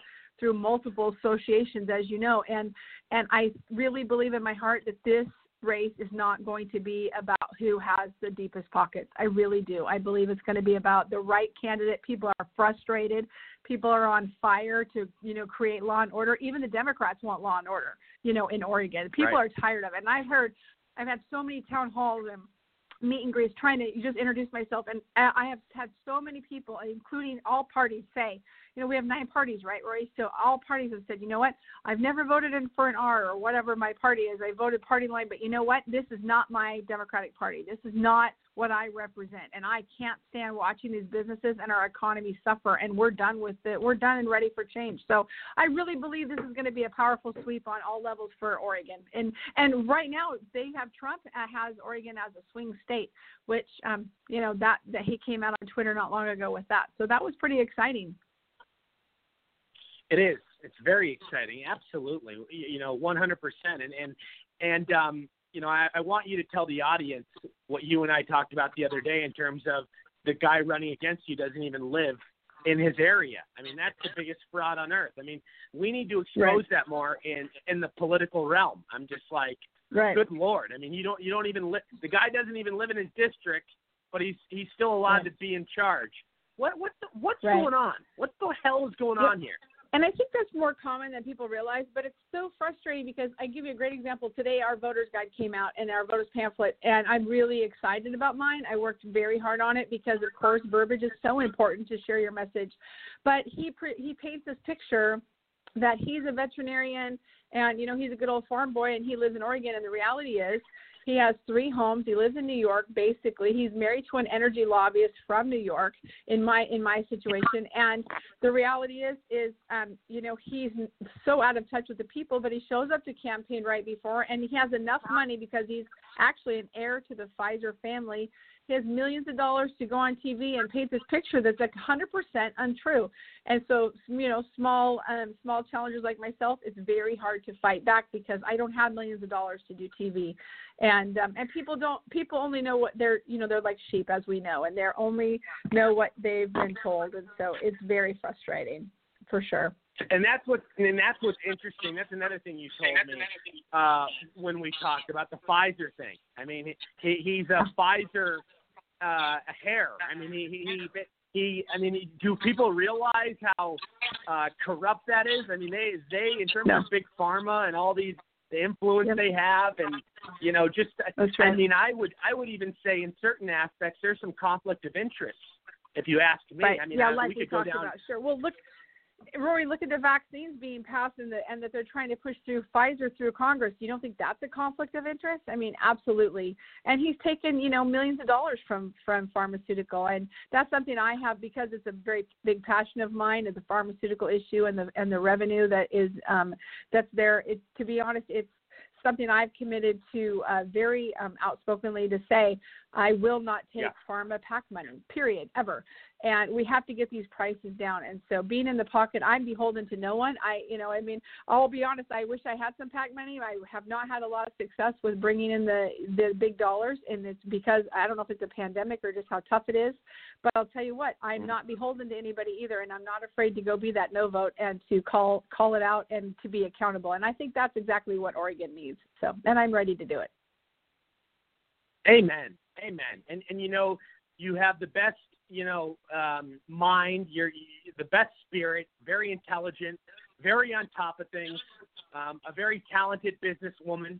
You're going in, uh, you know, in with the right mindset. I mean, obviously, the I I've always said that I think running this country is a business, and Donald Trump being in there, being a businessman, opened up all these doors for all these outsiders and really created that special, you know, um, road and that that that that journey. And, and it's becoming more and more um, evident and, and every day i mean you're you're uh, more and more people outsiders are running because because of him. God, bless him because sure. before the normal was just regular politicians. That's what we were stuck with. But now you know on both sides i mean trump opened that door on both sides. You get all these outsiders running. So i mean it, it, it's pretty cool yeah, it is. And you know, there are certain things about Trump that I mean, I believe uh, the way I describe it is he colors outside the lines. You know, you brought up you, you know, I listened to you many times have said, you know, you talk about, you know, how the how the far left has just kind of grabbed onto that story of, you know, him grabbing, you know, him grabbing the women. And I'll tell you what, I would much rather have, you know, um, grab him a, by a the president pussy. that yeah, I'd much rather have a president that is, you know, a take charge kind of a man than a pussy in the White House. And I'll be honest. So, um, the reality yeah. is, um, we have got to have people who are willing to fight for the right things, and he's been willing to do that. Right. And you know, you look at this, you look at media, even social media or the media, that he fights constantly. Bless his heart. If he could have been doing his job for the last three years, we, you know, we'd be even a lot farther. But he's been playing defense the whole time. And let me tell you something. I think you know, it used to drive me crazy. Is Twitter's used to drive me crazy because like, oh God, you know, get off Twitter. But the reality is, and I'll tell you firsthand, as a candidate, read. There's too much going on. I mean, I love it. I right. love Twitter. well, you get it but I have direct. So much to read. It's all it's almost like it's a daily routine for me. I got to get up. Yeah. I got to sit on Twitter for That's an right. hour because I have to know what Yeah. everything, every single detail of what's going on. It's an addiction. Right. Go ahead. Sorry. But you know what, Rory, in the small communities like myself, Oregon, we have a lot of, like I said, we have a lot of bedroom communities. The reality is, and people get frustrated that, but I'll tell you what, I send out press releases almost every day, and I can't get them printed because I am, um, because I'm too conservative. So, uh, you know, I'm fighting the good fight. I'm not afraid to be the silent majority. I am not the silent majority, and I am not getting published or getting the press or getting the name recognition that I deserve as a candidate because I'm not. And Right. so I really admire now. Now, I, now I feel Twitter is a whole different thing because I, he doesn't have any other way. He has no other way to communicate, and it's true. It's reality. So it's a tough, it's a tough situation for many candidates. Amen. Amen. And we need you in D.C. and um, tell everybody how they can get involved with you, your campaign, contact you on social media, all that good stuff. Sure. Everything I have for social media is amyfororegon.com. You know, all of my social media, um, Facebook, Twitter, everything. And then my, my website as well, amyfororegon.com. My email, amy at amyfororegon.com. I answer all my own emails. emails. I'm very transparent. I'm very upfront. I'm very about you know the communication. I'm i'm ready to defend our law and order and to prioritize our economic recovery I'm an advocate for our vets and our seniors on fixed income and our homelessness. We have to have someone that's going to go fight the good fight and not be beholden to all of these large corporations. And so we need more candidates like me. But I'll tell you what, being out there and being that lone person and getting you know backed over by the bus is really tough. So all support I receive, all encouragement, it just means the world. So we've got 25 days, Rory, and I really appreciate the support. Absolutely. Well, always a pleasure having you with us. Stick around if you want to. I uh, got a lot more great guests coming on, um, but you always bring great value and insight to the show, and um, we will definitely get you back soon. All right. Thanks for keeping in touch with me, Roy. I appreciate it. You go fight the fight. Absolutely. God bless. All right. All right. You too. Bye. All right. All right. I want to welcome to the show. Um, I believe he's with us right now. I want to make sure who we have. I want to make sure. Dun, dun, dun. We have, oh, we have with us right now, we have the U.S. congressional candidate from California, and he's a talk show host, Dr. Nasir. I want to make sure I pronounce it right. Is, is it Sh- Shaikh? How do I how do I pronounce it? I want to make sure I get it right every time. Yeah, it's, it's Shaikh. How you doing, Rory? I'm doing good, man. How are you, buddy? It's good to hear from you. Good to hear from you as well. How's everything going? I've been listening here. You're pumped. You're what, jacked what, up. What happened? You're I said you're pumped up. You're jacked up, just as everybody else is, I guess. Oh no, I thought you called me a punk for a second, but no. Then I said, then no. Then I said, then I heard, oh, you said I'm pumped up. Oh, okay. No, no, no. Good, no, but good to have you on, man. Um, welcome back. It's been a while. Um, obviously you're doing a lot of big things. Um, what's going on? Give us the 411. Give us the rundown. Well, you know what? One of the things I wanted to talk about here was that um, you know, everybody's been talking about what's been happening in the polls lately, and it seems as if well, we you all know, saw we all, we all saw how fake they were with Hillary in 2016. You remember? Oh, absolutely, and I think the same thing is happening. You know, right now. You know, with and uh, it's almost like you know. it, doc, doctor, doctor. I think they're doing it because they they like to they they want to suppress the vote. They want they want to, like they always do, they want to make people not go out and vote for Trump. This is what they do. The media are mind manipulators and they're brainwashers and they're sick people. Oh, you're absolutely right. And you know what? The thing that I've been telling people basically is that, um, and you know, I've got to show myself or whatever, and I've been telling people the same thing. I said, just think of it. In 2016, we were told that we had two of the most uh, unelectable, you know, candidates on both sides. They both had negatives supposedly okay that were going through the roof, and yet, and yet, you had those on the Trump side were about 63 million votes, and you had on the Hillary side 66 million votes. Now, if you took out California and New York, that was about three and a half to four million votes right there that were just basically you know cast where we already know what the you know what the situation is going to be. Now just think of this thing here. In the same thing there were over four and a half million people obama voters that stayed home in 2016 and a third of them over 35% of them were black voters. Now is the media are we are they being basically trying to tell us that with everything that's going on with Blexit, you know, Candace Owens, you know, blacks leaving, okay, the, you know, the plantation, and Lexit, Latinos, you know, leaving, you know, the plantation. You know, I talk about something called Duped, which is a democratic utopian plantation for the expansion of d- dependency. I've written an article on this before too, just talking about the different plantations that are there, whether they're economic or educational or in terms of you know policy or whatever and how it is decimated and we've talked about this so many times you've done it so many times as well just decimated okay the black family.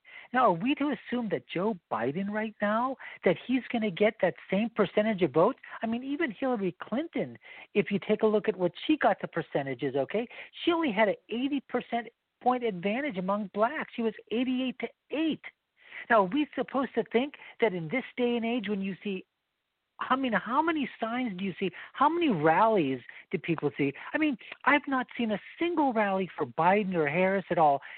This is Kamala Harris, horizontal Harris, okay, who didn't even get 1% of the national vote when she was running for president. She didn't get a single delegate at all. And we're to assume that all of a sudden now Biden and Harris are up by double digits, 14, 15 points.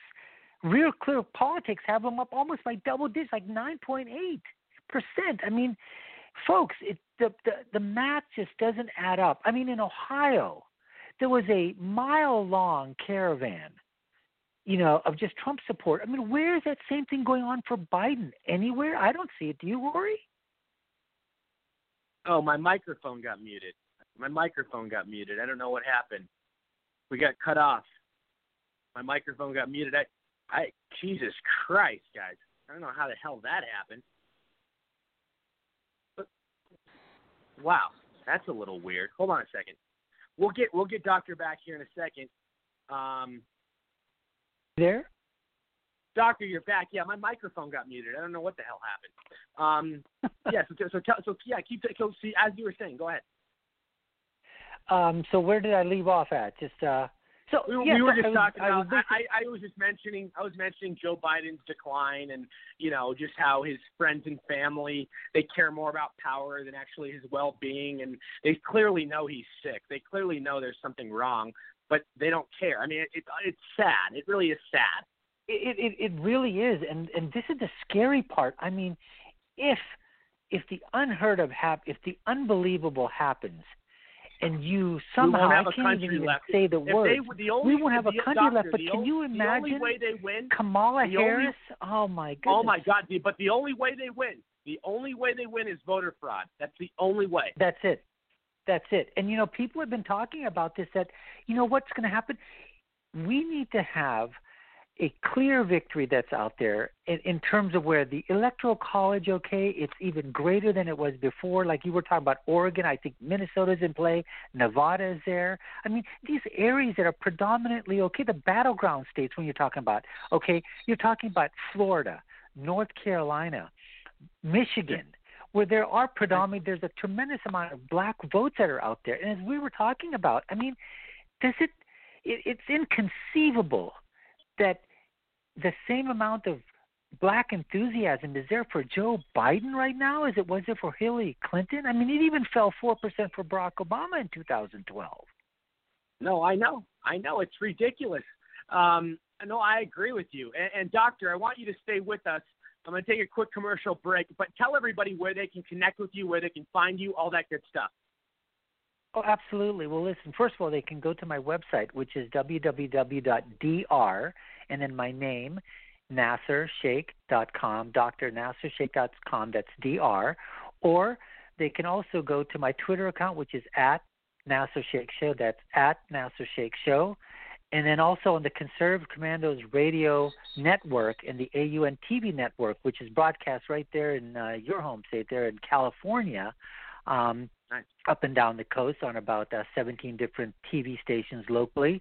They can hear our yeah. show Monday through Fridays as well. So yeah. uh, look forward to being on your show again. Thanks so much for having me. Yeah, and stay stay with us. Stay with us, and I we'll will. definitely meet soon. We'll definitely meet soon because I'm I'm definitely close by. So um, I know you're up in the what like Newport, L.A. area.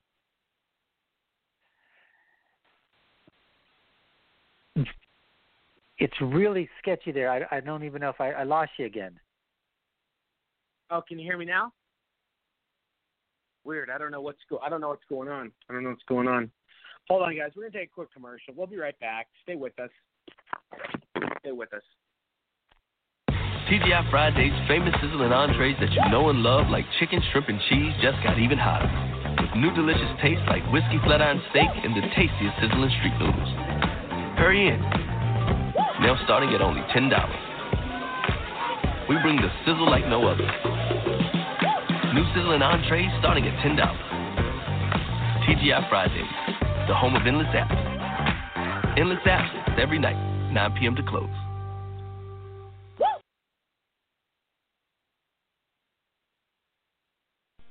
Hello, everybody. This is Rory Sauter from The Rory Sauter Show.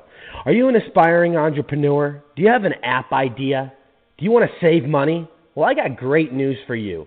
My company, GetYourAppBuilt.com, charges a fraction of the cost compared to anywhere else. And all of our work is the same amount of professionalism you'd see from any other company. Uh, please visit our website, GetYourAppBuilt.com, for your free consultation and contact us today. Thank you. Hello, everybody. This is Rory Sauter from The Rory Sauter Show. Please visit the DonaldJTrumpStore.com for all your authentic, customized, and creative President Trump apparel and merchandise. You won't find products like this anywhere else. And best part of all, it's made here right in the USA. Use MEGA45 at checkout for 30% off your first purchase. Again, visit the DonaldJTrumpStore.com today for a wide variety of great selections. Thank you. She's still the one for you, and Cialis for daily use helps you be ready anytime the moment is right. Cialis is also the only daily ED tablet approved to treat symptoms of BPH, like needing to go frequently. Tell your doctor about all your medical conditions and medicines, and ask if your heart is healthy enough for sex. Do not take Cialis if you take nitrates for chest pain, as it may cause an unsafe drop in blood pressure. Do not drink alcohol in excess. Side effects may include headache, upset stomach, delayed backache, or muscle ache. To avoid long term injury, get medical help right away for an erection lasting more than four hours. If you have any sudden decrease or loss in hearing or vision, or any allergic reactions like rash, hives, swelling of the lips, tongue, or throat, or difficulty breathing or swallowing, stop taking Cialis and get medical help right away. Ask your doctor about Cialis for daily use and a free 30 tablet trial. Packaging. I'm Ray, and I quit smoking with Chantix. I tried cold turkey, I tried the patch, they didn't work for me. I didn't think anything was going to work for me until I tried Chantix. Chantix, along with support, helps you quit smoking. Chantix reduced my urge to smoke. I, I needed that to quit. When you try to quit smoking, with or without Chantix, you may have nicotine withdrawal symptoms. Some people had changes in behavior or thinking, aggression, hostility, agitation, depressed mood, or suicidal thoughts or actions with Chantix. Serious side effects may include seizures, new or worse heart or blood vessel problems, sleepwalking, or allergic and skin reactions, which can be life threatening. Stop Chantix and get help right away if you have any of these. Tell your healthcare provider if you've had depression or other mental health problems. Decrease alcohol use while taking Chantix. Use caution when driving or operating machinery. The most common side effect is nausea. I can't tell you how good it feels to have smoking behind me. Talk to your doctor about Chantix. And we are back, the Rory Sauter Show, coast to coast, worldwide, listened to in 25 countries on 70 online platforms. Everybody, it's a beautiful night coming to you live from Palm Springs, California. We have a much more established address. I want to introduce to the show a political candidate from Illinois. We have Babette Holder. Babette, how are you? Hey, Rory. Good evening. Can you hear me? I can hear you well. Can you hear me? I hear you well and fine. I've been listening to the show. It's been excellent. Hey, Rory, I just want to let the um, congressional candidate from Oregon know if she's still listening. I am going to be following her. That it's insane the district and territory she has to cover.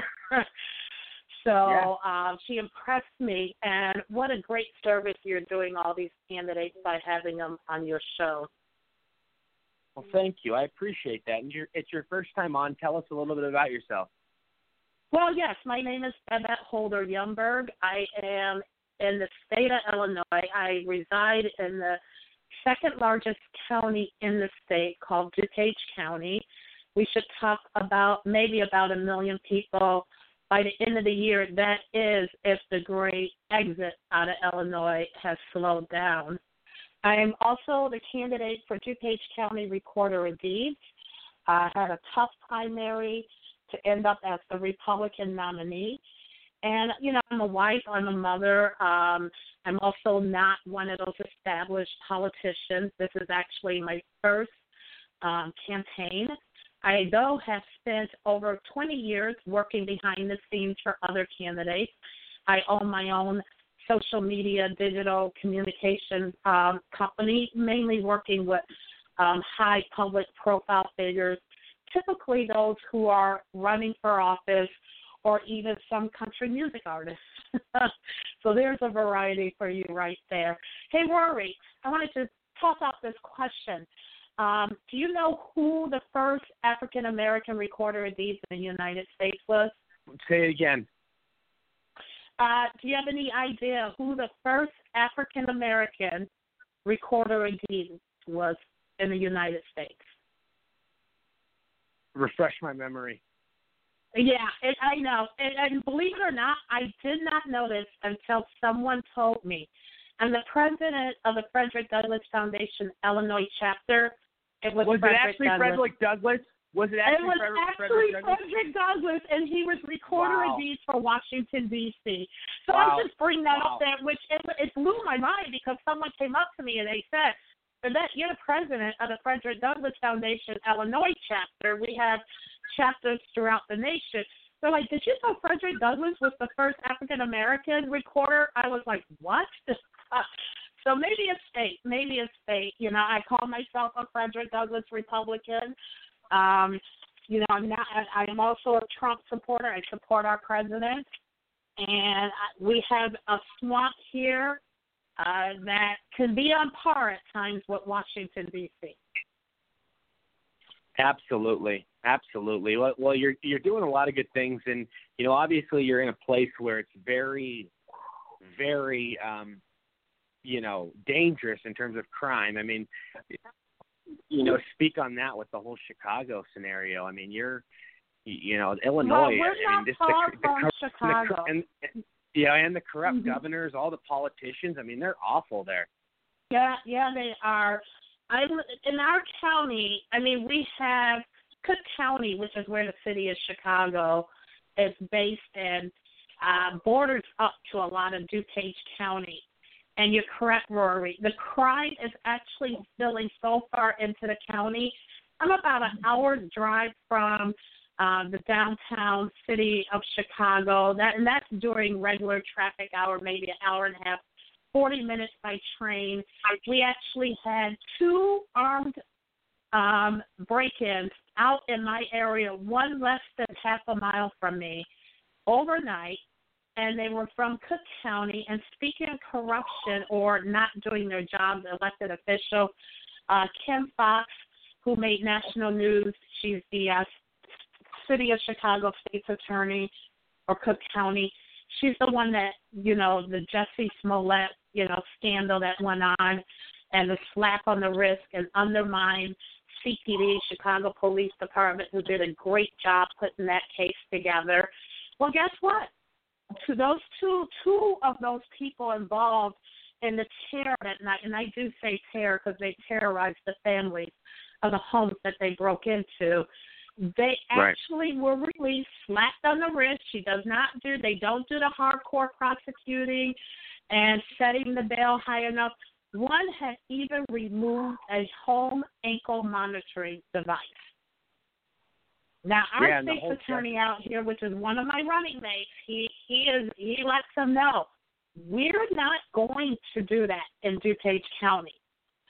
People move to DuPage County because of the safe communities and neighborhoods and the good schools.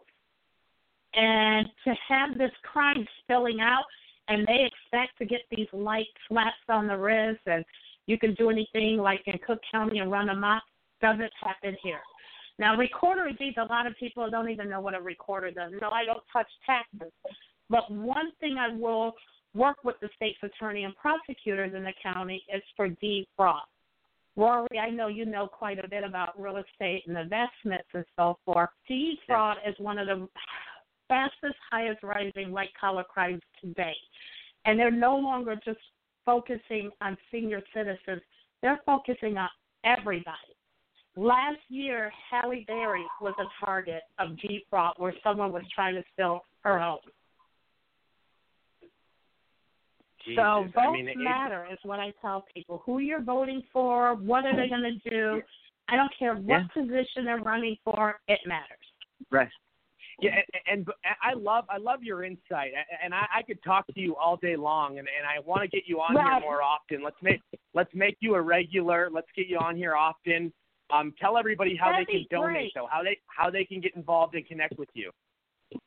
If you want to connect with me, find out more. If if you live in the area, state, or even out, I've had people help me from as far as Washington D.C. Look, I'm grassroots myself and have been a big advocate. Um, my site is Holder for Recorder of Deeds, H O L D E R, recorderofdeeds.com. And you can email me at Babette for recorderofdeeds.com. I am the cousin of that horrible, you know, Eric Holder, lock him up. I'm also known nationally as the Holder on the right. So, Rory, I want to thank you all so much. I know you have a long night ahead, but thank you for this opportunity. I, well, I love having you on. Let's get you back next week and stay with us if you can. We got a lot more people to get to, but uh, you're you're a great you're a great source and wealth of information, and I love your insight and value. So thank you. Thank you, Rory. I appreciate it. All right. Bye bye. I want to welcome to the show. I believe he's with us right now. We have best-selling author David Galvin. David, what's up, buddy? Hey, what's going on, Rory? Nice to speak to you again, brother. How the hell are you, man? What's new, man? What are you doing, man? What's the 411? What's the rundown? Oh man, I'm just counting down the 27 days to the election, and then I'm really more concerned about the 79 days of hell after the Trump landslide.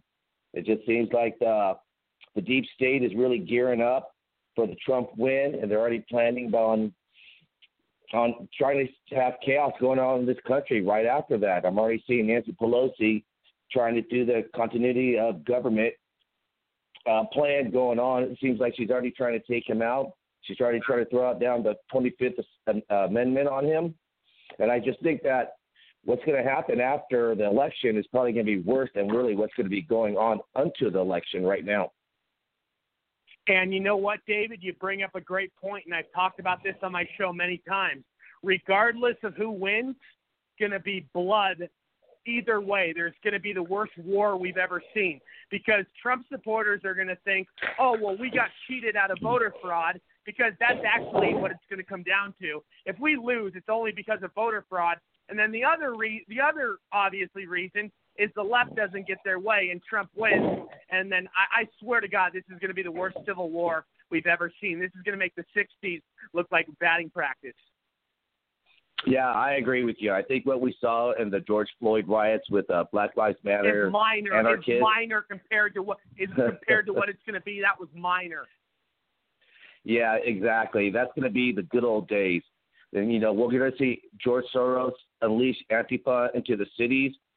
They're going to be mad as hell. They're going to burn down cities. And as it comes down to Trump thinking, is he going to throw down the Insurrection Act? Is he going to put down military in the streets? And I agree with you. I just think that whatever happens, it's going to be ugly no matter what because the left can only win by cheating. Right now, your previous guest talked about how, you know, the black black people only gave about eight percent of the votes for Trump back in 2016. And I've seen recent uh, polls saying it's up to 30 percent. We all they're, know Now they're over 30%. Now it's over 30%. Yeah, exactly. We know that uh, Joe Biden is a worse candidate than Hillary Clinton, and I, I know the deep state's can to steal votes like crazy, but I think Trump still wins in a landslide, and they're just going to unleash the terrorists. And it's like you said, it's going to be very ugly no matter what. We're going to be happy Trump wins that night, but we could actually see the burning just start that night. I think the deep state will just continue to push it and push it all the way, and I'm going to call it the 79 days of hell until the until uh, until January when uh, Trump takes office again. And they'll just do anything they can just to take him out, take down the movement, and just cause chaos, which is always what they always do, Roy. And you know, you bring up great points, and you talk about in your book uh, a lot of what's actually happening in reality. I mean, you you talk about coups, you talk about the takeover of government, you talk about anarchy. Uh, tell everybody about that. Yeah, so my book is the White Horse Ride. It's pretty much I set it off in a 2025 when Trump leaves. and that's when the deep state starts to take over more. I have a series of false flags, which is something that the deep state has done in the past in America uh, to bring about the new world order, which is really the over the the big thing that's really going on when you look at the big picture. Everything's really just turning into the one world government. It's really what they want. We know we got the lower level uh, Democrats playing games with their scams, but the overall what you're seeing is really the the push towards a one world government. That's really what COVID nineteen is. This whole total lockdown, which is also part of this whole game, where they're just trying to bring us now. It almost seems like now into the whole uh, one world socialist government. They're locking everyone down. They want to bring in the cashless society, and right now they're having this big pushback against uh, nationalism, whether it's Trump here or Brexit or other places in Europe. I think uh, Brazil has a very nationalistic uh, uh, president right now too. So, and you know, we know that uh, declass is coming too. So, when you push these people into a corner, they're like you know a raccoon in the corner. Corner. So it's not really what is going to have. It's going to be what their reaction is going to be to this, and they will pull out anything right now just to get to get Trump out and to stop this movement because Trump has put a a break to their movement. They were supposed to get Hillary in, keep her going for eight years, and just keep going towards the one world government. And this is really what it's all about. It's it's more than just you know the economy. It's more than just uh, the Constitution. It's the whole big picture is what they're trying to push right now. And and uh, people like you, normal people, people in the alternative media, have pushed back against this, and it's, it's damaged them immensely. And I, I just think when it comes into after November the election, they're gonna they're gonna do anything they can, whether it's uh, some false flags, the anarchy, or even crashing the economy, which is something we're watching right now that just keeps going down and down, specifically because of COVID. I mean, you're out there in California where I used to live for like 40 years actually, and I talked to my family members out there, and they're just like, Newsom is just crazy. They're just stopping everything out there. And you see what's happening to New York too. I read that uh yeah. something where you know 50, 75 percent of New York restaurants are going to go down by the end of the year if they well, keep lu- locking luck- people luckily, down. Luckily, where I live in California, Palm Springs, it's a very nice place, mostly Republican, a lot of retirees. Uh, it became very famous back in the uh, 50s and 60s when Dean Martin, Sammy Davis, Frank Sinatra, all these different people, you know, started coming here, and it became this hot spot. And then everybody started coming here. And believe it or not, I, I live in the same community. Uh, Sinatra had a house three blocks away. Um, you know, I, I love it here, man. I, I think it's paradise. I love how cozy, how quaint, how how friendly everybody is. It's, it's definitely not the vibe of like a San Francisco or an LA. Like it, it's very it's it's very conservative. I mean, uh, for sure you got the, you got them liberals. There's there's a gay, strong gay population here, but there's also a lot of gay Republicans. So, but it's mostly retirees. I mean, and, you know, there's some young people. I mean, you, you got a wide variety, but, but yeah, it's it's it's nice. I like it. Yeah, I mean, I, I grew up in Pasadena. I lived in Huntington Beach. I went to school in San Diego. I mean, California. I live in Dallas now. I mean, California's a beautiful state. I mean, you got the oceans, you got the beaches, but it's Yeah. almost amazing what you see with the Democrats really locking Oh, down L.A. oh, and San. Oh, Francisco Oh, yeah. and the other Oh, yeah. suburbs. And- It's terrible. It's terrible, and, and it's Yeah, like everybody everybody used to say, "Oh, California, what a an amazing place," and now people say, "Ew, California, that's what we're talking about." Like people people get the bad image of it because of poor pol- political leadership. I don't know what happened. Uh, David Galvin cut out on us. Um, he is he is a best-selling author. Um, I want everybody to know where they can find his book, and I want to give him a shout out right now. I don't know why we keep having difficulties. Um, something is is off right now. Uh, give me one second, guys. I am going to get his information so I can give a shout out to his book and everything where you can find that. Uh, it is called The White Horse Rideth Tribulation Series. Uh, you can find uh, David Galvin on Twitter at Tribulation The. Again, that's at Tribulation The. and uh, he is doing a lot of amazing things. He's all over social media. Just look him up. Um, great author. Uh, who I want to go to now, I believe he's with us. We have crime expert Carlo Cavazutti, good friend of mine. I'm glad uh, he's joining us and still with us and still breathing. I'm sure he's got a lot on his mind. What the hell is going on, my brother? Oh man, what a show you've been having tonight, man. I, you've been hitting on all the topics tonight. If you were an eight cylinder car, you'd be hitting on 12 cylinders, my man. What's going on, man? What's the rundown? What's the deal? Well, well, well, well you know, that gorgeous babe in uh, Baltimore that's running. God damn, she's a nice piece of ass. She's a nice piece Man, of ass. man, and she's, she's I- very respectful. yeah. she's very respectful. Okay, I don't judge her. You know, she's a stripper. More power to her. She's got the body of a stripper. I bet she sucks good. You know, I, I, I okay. I'm not gonna say. I, I'm not gonna get. My mind's in the gutter. I just I look at her and I'm like, I bet she's a freak in the sheets. I bet she knows really what she's doing. She she looks just like a fun time. Go ahead though. Sorry. Well, I know we but we both like the chocolate because we discussed that privately. Uh, The brown but- sugar, but baby. I love you, the brown sugar. I love the brown sugar. Yeah. that you, you know, the Commodores base their song off of her. She's a brick house. And Oh, she You is. know, I want to spank that ass. I want to spank that, that. ass. I want to punish her. I want to. I want to. Oh my God, the things I want to do to her and her lips. Oh my God, she's got those lips, and you know what I'm talking about. You know what the fuck I'm talking Oh, yes, about? I- Like a goddamn vacuum cleaner.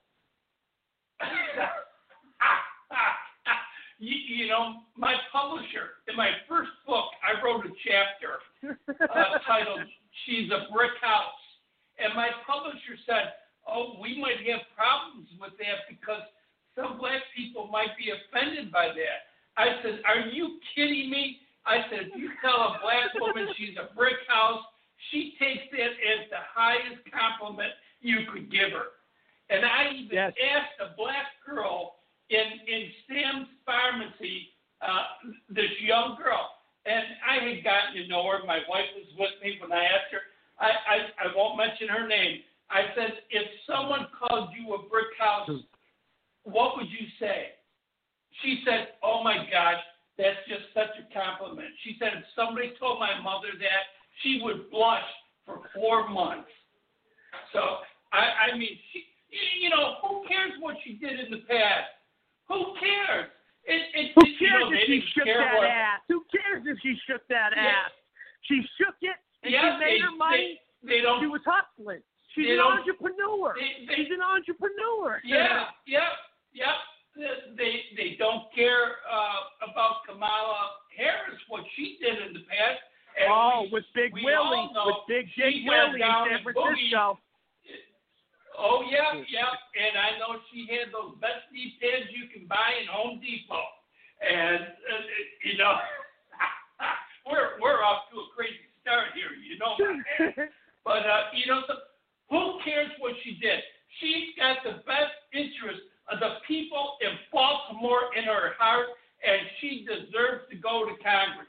She deserves to win. She knows what's Yeah. wrong. She knows the Democrats have done a damn thing for the people of Baltimore or any of these other big cities. And and you know something? They just keep hitting nail on the head. There are so many young black women that are and young men that black men that are turning away from the Democrat Party uh, because they can see uh, they can see past the BS of the mainstream media, and they're they, they've got some education and they can understand that these people haven't done anything for us in, in 50, 60 years or however long the Democrats have been in charge of those cities. And they're all crap holes. And you know something? The whole state of New York is turning into that. But Western New York, I got to tell you, man, I have friends up there, I have family up there, and they are die hard red. They- want the red tide coming down, and they are going to kick ass as much as they can. And they may not get over in New York, but I'm telling you, they're not going to give up the fight. They know New York is on a downward trend, and we have nothing to thank but Cuomo and De Blasio for ruining New York City and the rest of New York State. No, I agree. I agree. I agree 100%. And um, you know, it, it it's quite something. It, it, it's quite something. I mean, you know, look at everything we're dealing with. I mean, look look at it. It just goes on and on and on. I mean, it's it's one thing after the other. You know, and and sports sports is finally going going to go back to normal next year. Uh, the NBA said that they're no longer going to do the social justice bullshit because nobody wants to hear their fucking rants and all their whiny fucking nonsense. We don't care. Oh, LeBron James is That's crying right, again. the- Ooh, the- wah, wah, the Black NBA Lives Matter. I'm sick of this The shit. man. NBA I'm and sick the NFL have lost seventy percent uh, in the polls of you know of viewership. Nobody Right, no, and here, here's anymore. the thing. Here's the thing.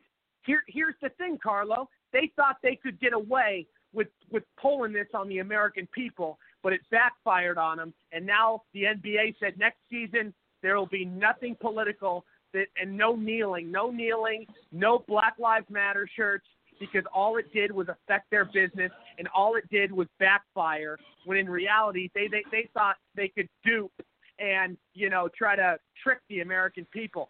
And I'm just tired. I go to sporting events to get my mind off of politics. I don't go to sporting events Exactly. to hear the. I don't. I don't go there to hear what these athletes think about life and who they're going to vote for because they're paid to do a job. They're paid to perform in a business environment. The code of ethics and morals, and pretty much just in general, is politics is off limits. You don't really talk about it. You're not supposed to. You're supposed to respect people's privacy, and it's been like that for the longest time. But we've turned into into this poisonous culture that is just off the wall. It's off the wall. And you know, you, now you got Hollywood just go, celebrities. Just go play the game. And if you got Right, something exactly. to say, run for freaking office then and retire from your multi-million Yeah, dollar and now paid you- sports job that yeah, you and have. now- I respect your now- talent, yeah, and but now you- that's why I'm watching you for your talent, not your freaking political views. Right, right. Here, here's the thing. Now you got Hollywood celebrities getting naked. They're, they're they're getting naked, trying to encourage people Oh to my vote. God, that's you got fat ass. You it? got fat ass. No, you got fat ass Amy Schumer, smelly Amy Schumer on on there, uh, getting naked. Nobody wants to see that shit. You got you got hairy ass Mark Ruffalo. I mean, who the fuck wants to see Mark Ruffalo naked? No fucking thank you. Then you got who's that big fat guy, comedy guy? Oh, Josh Gad is his name. Gad, G A D. He's in a lot of movies, but he has like man man titties, and he's a big fucking 300 pound guy, and he's getting naked. All these fat people and unattractive people are getting naked. That's how delusional they are because they think it's actually going to make a difference with votes. I don't know what planet these people live I, on, I was but wait, it's I not. It's for not. Michael It's Moore not to Earth. show up. I was waiting for Oh Michael yeah, Moore to take show off up your shirt. Take off your shirt, Michael Moore. Hey, Michael Moore, show us those man titties, Michael Moore. Yeah, put him on a spit and roast him like a big ass fat hog. And and And you- Rosie you know, O'Donnell is getting animals, Rosie O'Donnell is getting naked too. Rosie O'Donnell's getting naked. yeah, you, you know, they're they're just all nasty. And oh my you- God, they you know, smell. They the- smell like the butthole. mainstream They all smell like butthole Yep. and body odor and Yep. fucking musk and fish. Yep.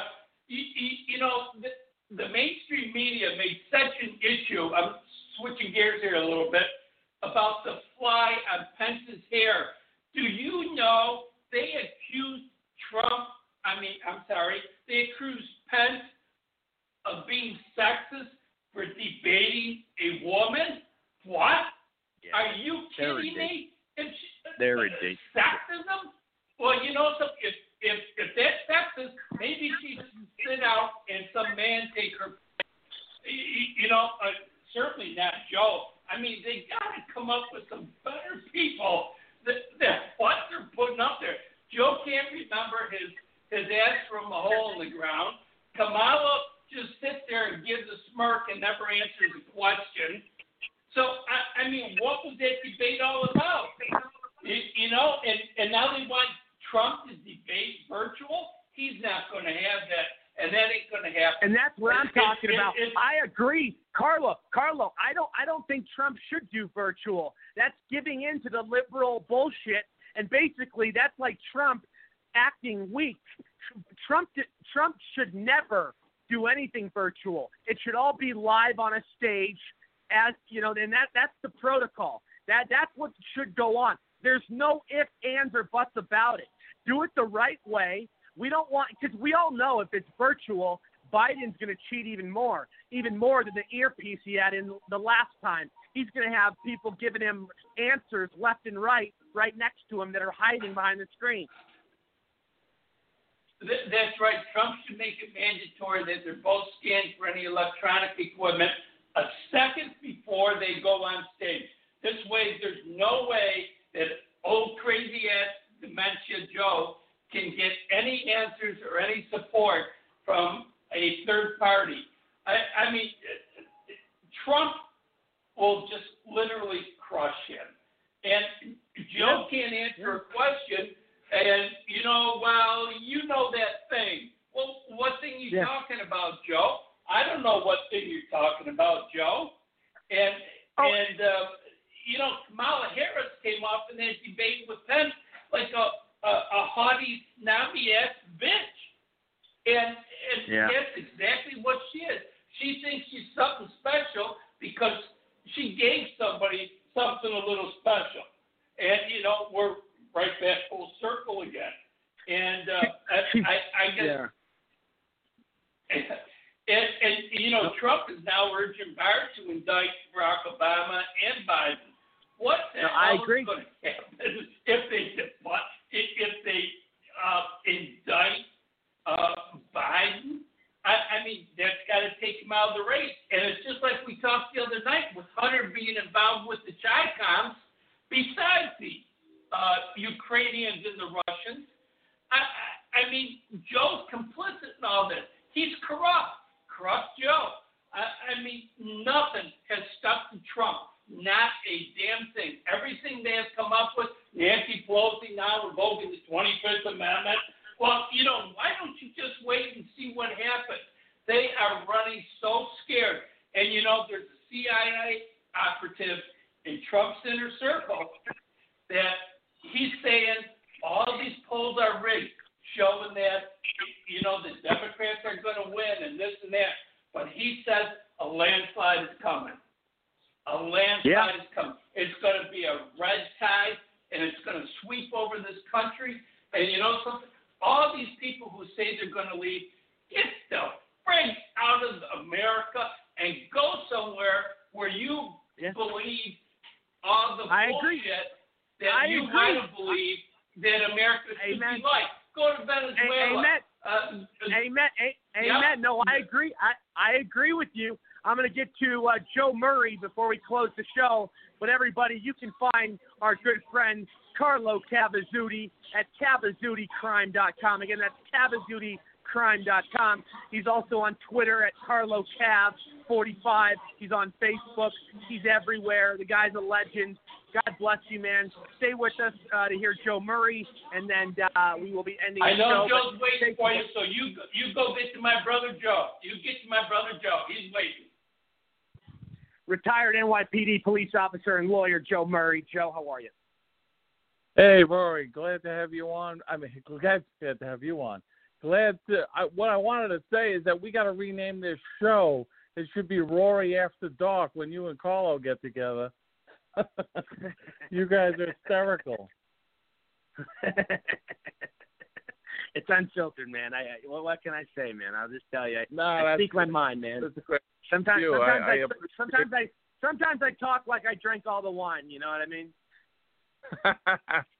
no, it's great. I love your energy, and uh, it's really it, it's it's very refreshing. You know, there's so many people that are just so many slackers. We got a governor and a mayor who who can do as little as possible to help the people. You know, this latest nonsense going on with uh, Governor Cuomo. He instituted this new executive order, executive order number 68, where he's now going to lock us down again. He's picking out certain districts Oh that God. he he Yep. believes with these crazy testing that's being done. The testing is unreliable, and it just seems very convenient that they're districts that voted for Trump. Isn't that convenient? Uh, districts that voted for Trump, and he's now retaliating, and uh, him and the mayor uh, responding to them. So the hypocrisy continues because the Black Lives Matter protests go on unabated, and uh, we're locking down communities again. So it, it's crazy. Uh, madness. I'm hoping that uh, with this election cycle that we could bring about some change and some great people running for office. New York, the Republican Party is is firing back. This is almost reminiscent of Giuliani time when uh, when he took over. Uh, the crime was rampant and the shootings are going through the roof. So I'm very hopeful that this election cycle brings about some change. If not this cycle, definitely the next one. But I do feel pretty good about this. I've been out there with a lot of the candidates, walking the streets. I was out with John Cummings. Uh, he, you know, he's running against AOC. We were down at a subway He was on my station. show. He was on my show Tuesday. He was on my show Tuesday. I love that guy. Yeah, great guy. And let me tell you something. I'm out in the street with the with him in his district, and we're at a train station, and people are recognizing him. That's so big for a candidate. When people recognize you and they're calling him out, hey, Mr. Cummings, good luck. They're throwing thumbs up at him. I'm like, wow, that's fantastic. But John is just that kind of guy. You know, he's a regular guy. He's lived or worked in the district for 60 years. So we were out a couple of weeks ago at, in his uh, the Bronx portion of the district where he lives. He lives in the Bronx, and we were doing a little march, and we're walking along, and I see all the Cummings posters hanging up in the walls, uh, uh, in the stores and the windows. And then as we're going along, I see this kid ride by on a bike, and he goes, "Hey, Mr. Cummings, how you doing?" And he goes, "Hey, it's one of my students. Guy is a guy of the community. He's a guy, man of the people." So I I saw on his website, I think yesterday, that he was invited. Both him and Congresswoman were invited to do a uh, debate uh, in the district at a particular forum, and uh, of Yeah. course she didn't show up. She blew them off. Yep, yep. That's She's what he told her. She, she, she, she chickened out. She chickened out. incredible, you know, and it's so funny because that's why Joe Crowley lost his race. He lost his race because he kind of disassociated with the district. He moved to Washington. He thought he was going to be speaker, and he was ignoring the district. And you know what? The district remembered that. And when it came time for the election, this new, pretty young lady who's very energetic, she came in there, and they said, "Great, let's bring her in." Well, now she's doing the same thing. She's made the mistake of focusing on her national persona and ignoring the district. So I really have a good feeling about this. You know, the district is eight to one Democrat, but it's not eight to one socialist. You know, like they these are good, hardworking people. Old so school, hardworking Democrats. Old school, hardworking Yeah. Democrats like the JFK. Exactly. You know, like she's the face of this defund the police movement. Her district is not defund the police. They love the police over there. They need the police. So, you know, I, I really got a good feeling about him. Today I was out with a guy, Tom Zmich. I'd love for you to get him on the show. He's he's one of the hardest working candidates I've ever seen. He's hitting the streets backwards, forwards, all over the place. Today we were out because one of the districts in Queens uh, is uh, a Jewish community there that, again, they're very pro-Trump, and I think they're being retaliated against. So we had a little demonstration. And we're out there, but we were also doing a little campaigning for Tom. Uh, he's a tireless campaigner. I can't wait to see your campaign with your energy. But uh, he's another guy that's doing some great things. There's another guy, Tom Sullivan, out in Rockaway, running for the state senate. We really need our state legislators because of that ridiculous bail reform that they enacted last year during my campaign when I ran for district attorney. That's what I was dealing with: the incoming bail reform and the release of thousands of of inmates from Rikers Island. It was crazy. So Yeah. you know we No, have I- so much I- going. Yeah. Yeah, no, I hear you. And Joe, uh, you know, I do I do have to close out the show in a second, but I I'm going to get you on Tuesday. I'm going to get you on first thing Tuesday. We have a lot to talk about. Um, I, I'm out of time. I only have about less than a minute left, so I got to close out. But Oh. sorry, go ahead. I love the show, Rory. Anytime, whatever you can fit me in there. I love the show. I love all the all the players. Carl and I have a good relationship we built out of this, so I love Thank- all the thank you. Thank- Anytime you have Thank you so much, man. Thank you. And, and we, people can find Joe Murray at on Twitter at Joe Murray Law. You can find him all over the internet. He's a, a very well-known political consultant and very popular lawyer, ex NYPD. Uh, great man, great friend, great value to the show. Uh, we always appreciate you, man. We'll talk to you soon. Thanks, brother. Be well. Uh, everybody, it's been a fantastic show tonight. Um, I want to thank all my guests, my co-hosts, my sponsors, and audience. I love you all. Uh, have a great weekend, and I will see you all on Tuesday. Until then, I'm Rory Sauter. Mega, mega, mega.